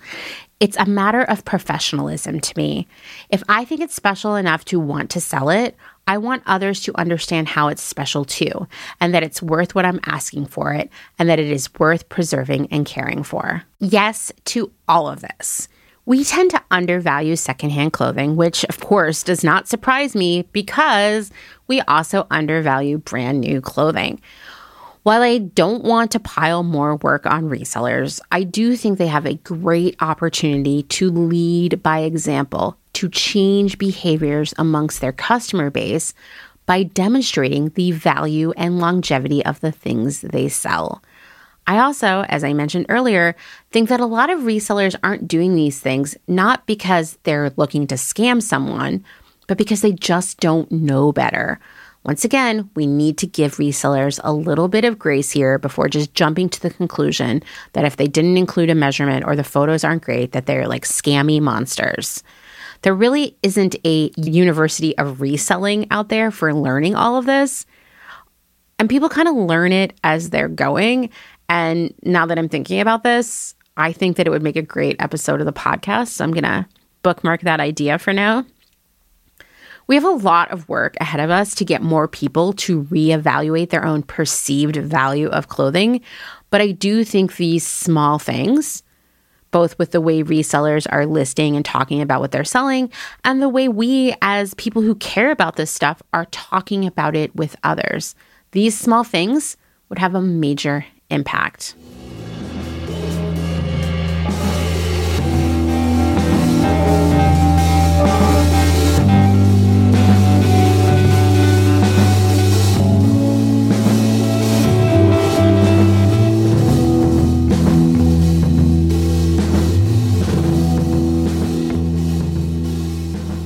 Okay, I told you that I thought that Stacy's message was a great transition into the last part of this, the final what of this episode, which is what really started this whole series in the first place.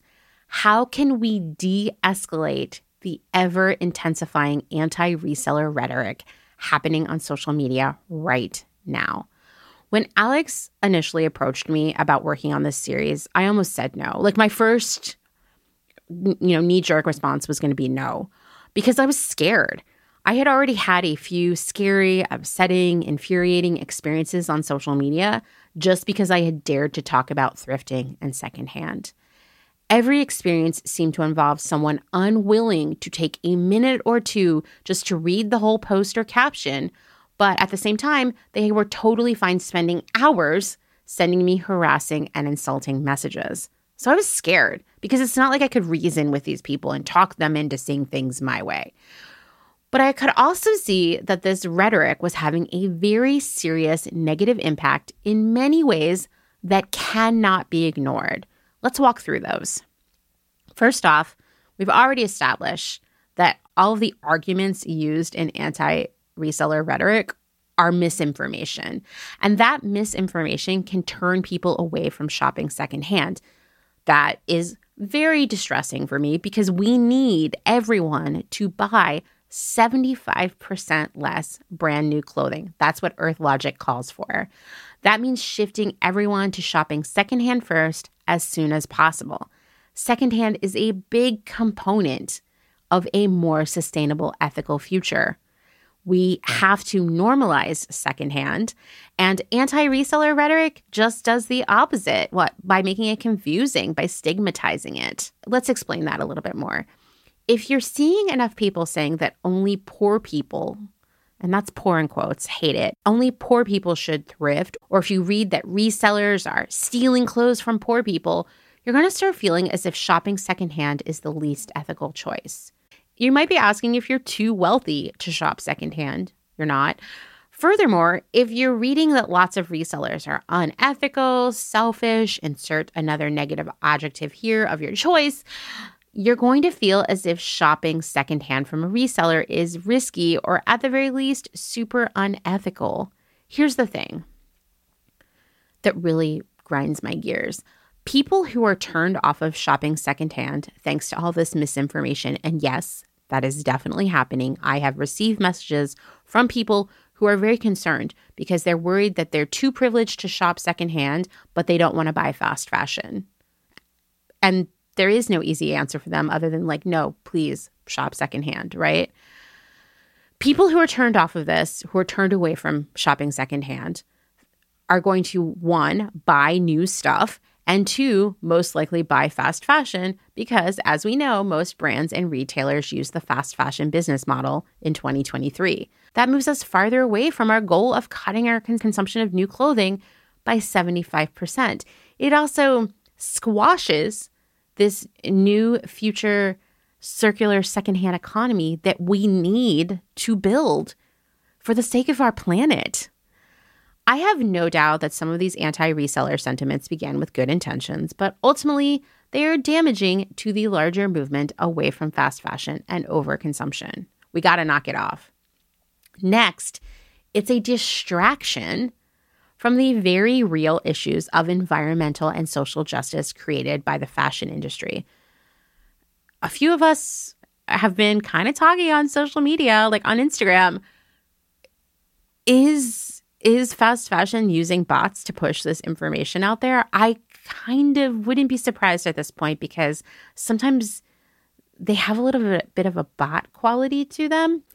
And here's the thing the fast fashion industry kind of has, I don't know, an impending PR nightmare on their hands as more and more people learn the true nature of the industry, its impact, how it treats its workers, as more and more people realize the low quality, the engineered low quality of the stuff we're being sold. That's a PR nightmare. It's not a cute look. It makes everything they sell seem worthless. There goes the perceived value of what they sell, right? It's not something that the fast fashion industry wants a lot of people talking about. And I'm not saying that they really are paying bots. I don't know how you pay bots. Probably, you know, you use Bitcoin or something. Anyway, not my world. I am not saying that they are hiring bots, but then again, distracting us into thinking that resellers, that secondhand is somehow more unethical, somehow more damaging to the world around us than fast fashion. It's a pretty bold manipulation right there. The fashion industry produces about 150 billion, that's with a B, new garments every single year. And as we discussed in the last episode, 30% of them will never be sold or worn. That's 45 billion garments. There are about 8 billion people on the planet. That is. it's disgraceful. The fast fashion model depends on overconsumption, right? Selling us as much stuff as possible, as often as possible. We've talked about that. And in order to sell us all this stuff while remaining profitable, workers are abused and exploited, the garments themselves are not made to last, and the industry takes no responsibility for its wasteful abuse and practices. I mean, ultimately, this industry has a harmful impact on just about every aspect of our planet. These are the issues that we should be confronting on social media. And as we've already discussed, many of the issues blamed on resellers are actually directly caused by the fashion and retail industry. You know, consumers are cycling through clothing faster than ever thanks to the steady flow of low quality, poorly fitting garments created by the industry. There is less good stuff in thrift stores because the industry is not making good stuff. The cost of dealing with this just steady flow of donated clothes and other stuff has driven up prices at thrift stores because dealing with this stuff is very expensive. The fast fashion industry doesn't have to take responsibility for any of that. The industry also dumps its unsold inventory on thrift stores, crowding out actual good quality secondhand clothing. Why are we harassing resellers? Why are we fighting about this on social media? And yes, this kind of rhetoric, this, these conversations, these battles in the comments section, they are eating up a lot of energy and time that should be better spent on holding this industry accountable, on calling out this industry for what it does. You and I know what this industry does. The vast majority of people do not. I would much rather see people posting on social media about what this industry does so more people can learn about it, than sharing stories and comments and other posts, faking up, making up really low quality memes that blame resellers for all of these problems that were not caused by them. That waste of energy and time, honestly, it's disgraceful as well. Uh, I also just want to add here that misogyny, as Alex and I discussed in the previous episode, is at the core of a lot of the anti reseller rhetoric ew, who wants to be reinforcing that bullshit, right? You know, as we said, our culture has a fucked up tradition of minimizing and insulting the interests, talents, and hard work of women, trans people, and non binary people. When you get down to it, a lot of the harshest criticism and wildest comment threads target resellers who are not cis men. Go take a look for yourself. It's such a difference. Furthermore, a lot of the hard work involved in reselling, like laundry, mending, customer service, has often been considered women's work and therefore constantly devalued, labeled as unskilled. We know otherwise, but I gotta tell you, this internalized misogyny that lurks deep within all of us, regardless of gender, it changes our perceived value of the things we buy from resellers because it makes us feel like, how much should I really pay for all that work? It's not that important, right? It is important work and it is hard work and we should pay for it. So I think also thinking about sort of like our price resistance to secondhand, our perceived value of it, and realizing that really we're subconsciously devaluing this work because of generations of misogyny, that can really help you work on your relationship with price and value as well. And I just have to say it like, this is a community that is driven by women, trans people, and non binary people. And we are a key component of a more sustainable circular economy. So let's step up and band together. Next, and this part is scary to me, the harmful language and behavior that we find in these anti reseller pile-ons are dangerous and dehumanizing, which makes it even more dangerous. Let's say it all together no one should receive death threats for selling secondhand clothing. Okay? No one should receive death threats, period. But it's happening. Comment sections on these posts have spiraled out of control, with resellers receiving death threats and clear implications of violence. Furthermore, these conversations are misusing very serious language that is not, sorry to say this, appropriate to the conversation about reselling. This includes accusing resellers of committing genocide, colonizing thrift stores, stealing from the poor, or comparing them to landlords. This misuse of language dehumanizes resellers by portraying them as monstrous villains, making them easier victims of violence. Earlier this week, I did an Instagram live talking about all of this. And when I got to this section of my conversation, talking about how this harmful language is dangerous. I used an example, which is like, hopefully, you've never had to be exposed to this, which is the way women are referred to on incel subreddits or, you know, message boards, that kind of stuff. Um, in that incel community, women are dehumanized as being basically animals, like semi sentient animals who can't make decisions on their own, are very emotional, manipulative, attracted to money, uh, need to be controlled, need to sort of have good behavior kind of like beaten into them, both figuratively and literally. And the way women are discussed in these conversations really dehumanizes them. So it makes it easier to abuse them, to commit violence against them, or to just even be nasty to them in day to day life, right? This kind of language that I see thrown out there against resellers is really alarming because it accomplishes the same thing. And I had a really kind of, I don't know, upsetting experience this week where, unbeknownst to me, there has been a lot of really intense dialogue within the vintage community on Instagram about resellers as well. And uh, while their conversation is a little bit different, it does include a lot of the myths that we've been discussing here. And I didn't know about that because I'm not a part of that community, even though I know the vintage community is sort of adjacent and has some overlap with the slow fashion community. It's also different and its its intentions in many ways are different, right? So, a well-known reseller who I think seems like an amazing person, uh, who is also a big part of that vintage community, shared my post about all of the harm that all this anti reseller rhetoric is causing. And a person who I do not know, I am was totally unaware of, do not follow, uh, had never had any contact with, felt that my post had been created in response to posts they had been making. Once again, not true, not part of that community, did not know who this person is.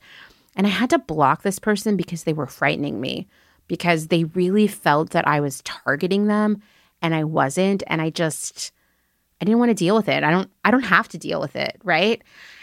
Um that led them to really really intensify what they were talking about and how they were talking about me on Instagram that day and they probably still are. Um, and I'm getting honest, they compared me to a Nazi. They said that I was trying to shut down discourse on this and control people, control the messaging like a Nazi. Um, they named several Nazis to compare me to as well. And they proceeded to go on and pick apart all the work I've ever done that they could see because they were blocked. So, not a lot, but it was really frightening because I saw how this person was trying to turn me into a villain that and that could open me up to harm, you know? And one thing I noticed is that this person, the way they spoke about resellers was pretty messed up. Like, really dehumanizing them, accusing them of being greedy and scammy and just evil, bad, selfish people who prioritized money over everything else. This is the kind of language that dehumanizes resellers, where you think, it doesn't matter if I do anything bad to this person. In fact, doing something bad to this person is probably a good thing because they're so bad, right? No, not okay. We cannot let people talk like that about anyone and especially people who are just selling secondhand clothing. It's like, roll it back, ma'am. you know, this is going way too far, ma'am. This is a Wendy's, you know? just it's just too much. Furthermore, all of these false arguments, they suck up so much time of our time and energy from us. Man, I could have been working on this episode on what night was that? Wednesday night. That was my plan. And instead, I was like, is this person, what are they going to do to me? Right? Like, what's going to happen next? These false arguments, this ever intensifying harmful rhetoric, is robbing us of our power and our potential. There are a lot of people out there, I said this in the last episode, I'm saying it again, who are not stoked to hear about a strong community of women, non binary, trans, and queer people. And that's what both the secondhand community and the slow fashion community are. And it's an amazing group of passionate, talented, and intelligent people. This explosive discourse around the ethics of secondhand reselling can break us into factions, making it easier to ignore and control us. It is having such a harmful impact, even if you feel as though it's not impacting you personally. Why, seriously, why are we destroying one another and our relationships over a bunch of myths around thrift stores, secondhand, and the intentions of resellers? By now, four episodes in, you should realize that the true sources of many of these pain points are not resellers. It makes me really, really angry, really, really sad that these false arguments, this misinformation, is dividing us and preventing us from working together to make serious change in the world. So that's the what. How about the now what? What can we do to end this escalating harassment and dangerous rhetoric? I'm going to start by saying I'm going to share some ideas here, but I would love to hear from all of you as well because this is a this is a difficult puzzle to, to put together, honestly. My first piece of advice is ignore them. There are minds, unfortunately, that will not be changed by us, but may be changed with time or more thought. Attention from us, us trying to set them straight, if you will, is the oxygen that fuels the fire of their rage. Take that oxygen away from them by ignoring them. If it's happening on your Instagram profile, restrict them so no one can see their comments. If y'all knew the number of people I restrict on a regular basis for being shitty or fat phobic or rude in the comments, well, you don't actually know because you don't see them. And that shuts down their nonsense before it starts. I don't want you to waste your time dealing with these people. I don't want to waste my time dealing with these people. Restricting them, make sure that we don't hear them and they just have to be alone yelling at a cloud on their own. Plus, they don't know that they're restricted because it's not as like hardcore as being blocked, but they aren't spreading their harmful behavior, right? Okay, next, yeah, block people. Seriously, this is one of those things that I used to be so hesitant about, but oh my God, I think back because there are some things that have happened over the years with people on Instagram, like since I started Clotheshorse, that have years later still live with me and make me feel frightened, shitty, sad, bad about myself um, on a daily basis. And I wish I would have blocked them back then. I just didn't know. And I actually will tell you, everyone that I have ultimately ended up blocking because they said something really harmful to me. Um, when I look back, I saw that pattern of behavior developing, that they were kind of like hate following me for a while. And it just escalated to a point where they had to see something really brutal to me. And so uh, that's another case in which I wish I had restricted them or something long before then so I wouldn't have to deal with the hurt that they brought my way here's the thing about blocking people it feels it feels intense it feels like you're stifling conversation but you wouldn't let these people come into your house and accuse you of genocide and price gouging or being a terrible person right? You wouldn't let them do that. Well they also don't get to do that on your instagram profile or the comment section in your tiktok video because that's your space too. I know as a seller you worry about blocking people and how that will impact your business but do it those people are not your customers. They're just looking for an outlet for their frustration. And any of you have jumped in to try to defend people or set people straight who are facing that kind of harassment to you, you are not going to change that person's mind. They have to figure it out on their own. Next, report people for bullying and harassment, whether it's happening on your profile or someone else's. That will lead to them having a restricted account. And honestly, that means that less people will see their bullshit in the first place. And that's a good thing, too. It's not like we're talking about actively censoring people. We're talking about shutting down harassment, bullying, and misinformation. I would say if you have a friend or a family member who is sort of unsure about the ethics of reselling, maybe they've heard a lot of misinformation, they don't know what is right or wrong, share what you have learned with them have them listen to these episodes or check out my Instagram posts, answer their questions, and talk to them about clothing waste.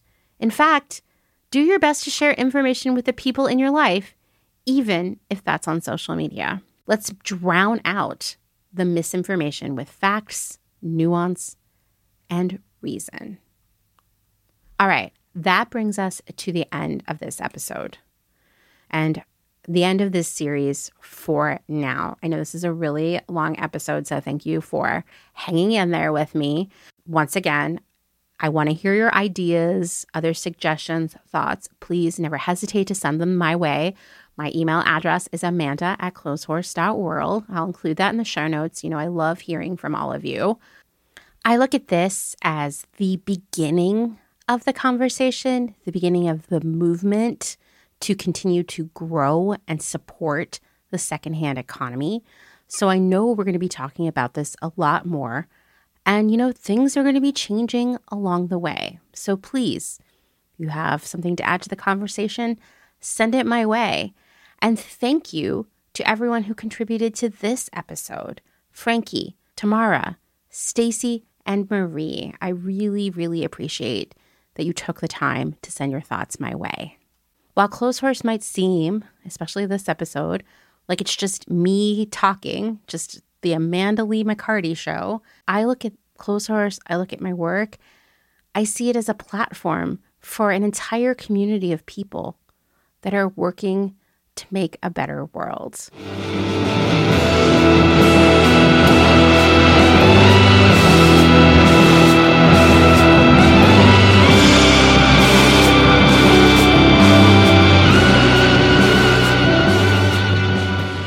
I wanted to talk to you a little bit about something that is uncomfortable for many of us to talk about, which is money and specifically the financial situation of this podcast. I'm nearly three years into making Close Clotheshorse, an experience that has changed my life in so many ways. But I want to be very honest with you about the work involved and the real financial situation. For the first year I was making Close Clotheshorse, I had no job. In fact, it was me losing my job that led me to starting Clotheshorse. At that point, then, I was able to work full time on Clotheshorse and still have a little bit of a quality of life outside of it. But I had no money, and making a podcast costs way more than you think, especially if you care about accessibility and quality. So I literally went into debt putting all those expenses on my credit card. In year two, the podcast still lost money and I was paying back the debt from the previous year, but I was able to pick up enough work to fund the project. In year three, which is right now, I work a more than full time job that allows me to survive financially and cover the costs of Clotheshorse. But basically, I work that job to fund this podcast, and it is very difficult. Clotheshorse is primarily funded by me via both my hard work and by money. Ironically, as the podcast grows, it requires more work and money from me while bringing in less income. It's very important to me that I stick to my values in all regards when it comes to Clotheshorse. So I regularly turn down financial offers from sustainable brands who engage in greenwashing and other sketchy behaviors. In the sustainability space, unfortunately, the biggest greenwashers are the ones with the money to support content creators, right? They're the ones who fund the festivals and the panel conversations and the podcasts and the events, all that stuff. Those brands that stick to their values, the ones that I would love to have as sponsors here on Clotheshorse, they struggle to get investment. So they don't have that kind of money to give away. There have been many situations in which I have turned down money that would help fund this podcast solely because I didn't want to take money from companies that I think are greenwashers. For example, I spoke at a panel conversation earlier this year. Um, it was great. Actually, I had an awesome time. I didn't know until, I don't know, two, three days before it happened that the panel conversation was being sponsored and funded by Allbirds. Now, Allbirds is actually one of the biggest greenwashers out there right now. I would urge you to go just Google Allbirds greenwashing and enjoy yourself there. Um, and what was frustrating about this situation is that all of the panelists, including myself, were being paid $100 for our time, which I really valued because I was like, wow, that's like two months of podcast hosting, right? Like the, the platform where Clotheshorse lives technologically on the internet. That would cover two months of that. That would be great, right? When I found out that that money would be coming from Allbirds, I had to turn it down. I still did the panel conversation because it's important to reach out to other people and because I committed to it, but I turned down the money. That's just where it is with running Clotheshorse. But I also know that all of you expect and want me to stick to my values as well. Sticking to my values also means I am unwilling to create merch. So please stop asking me whether it's upcycled or brand new stuff. That is not something I'm currently interested in doing because one, I don't have the time. And two, do you really need a Clotheshorse t shirt? You know, if we ever do live shows, I'll be willing to figure something out there. But like the product that you get from Clotheshorse is what you're listening to right now, as well as all of the other content on social media, all the other resources that I've put out there. That's the product. Unfortunately, making merch is actually how a lot of content creators are able to get paid. So I understand I have also turned down many escalating emails from places like T TeePublic and other platforms that make merch for podcasts. You know, when people ask where the money goes on Close Clotheshorse, and once again, it's surprising where it goes and how much of it it is.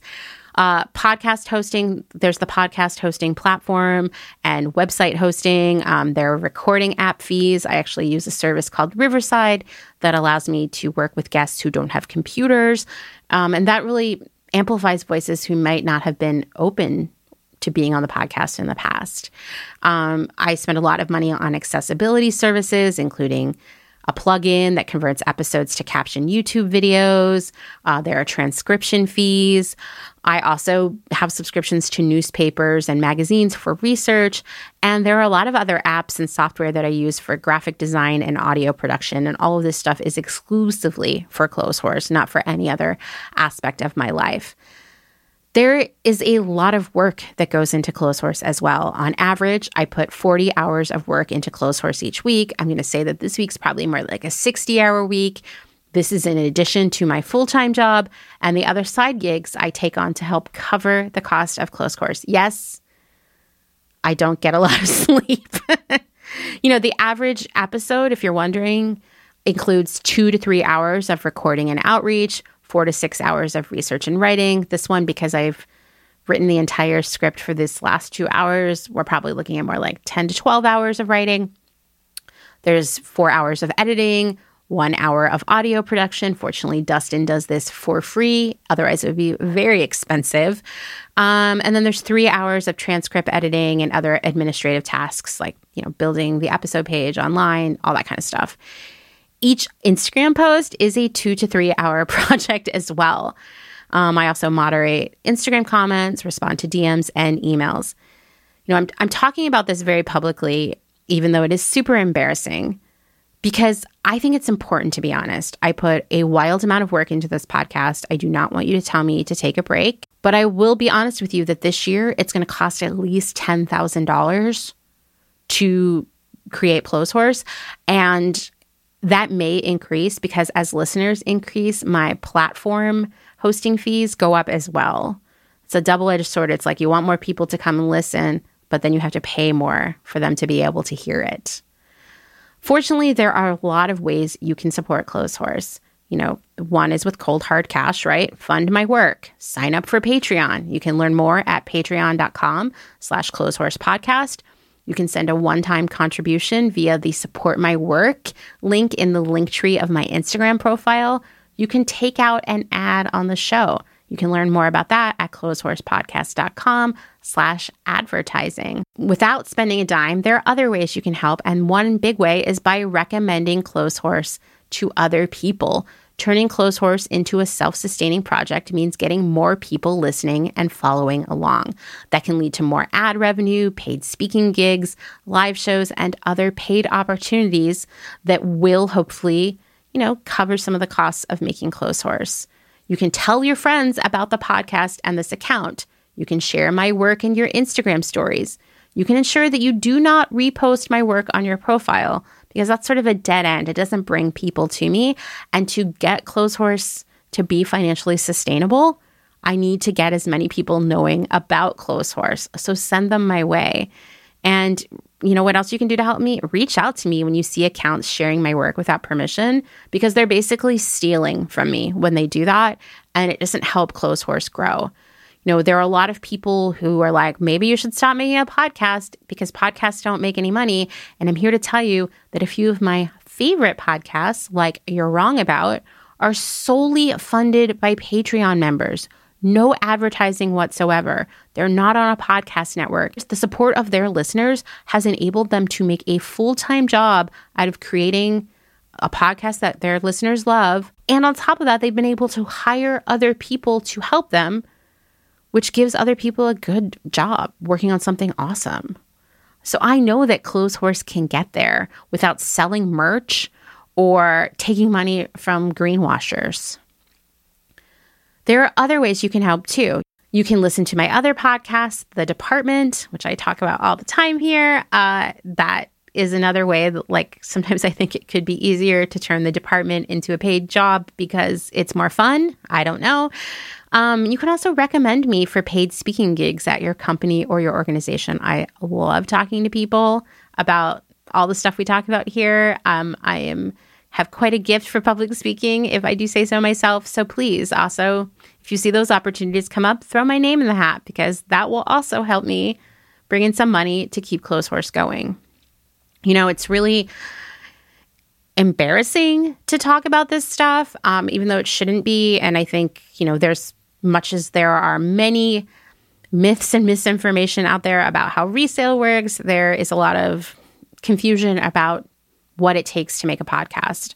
So I guess I'm glad to tell you all about it and to make myself vulnerable, um, to tell you that this is really hard, that it's really important to me, but it's not all fun and games and it's not just a hobby for me. It really is a mission, it's a way of life, and it's something that I don't want to stop doing just because money sucks, right?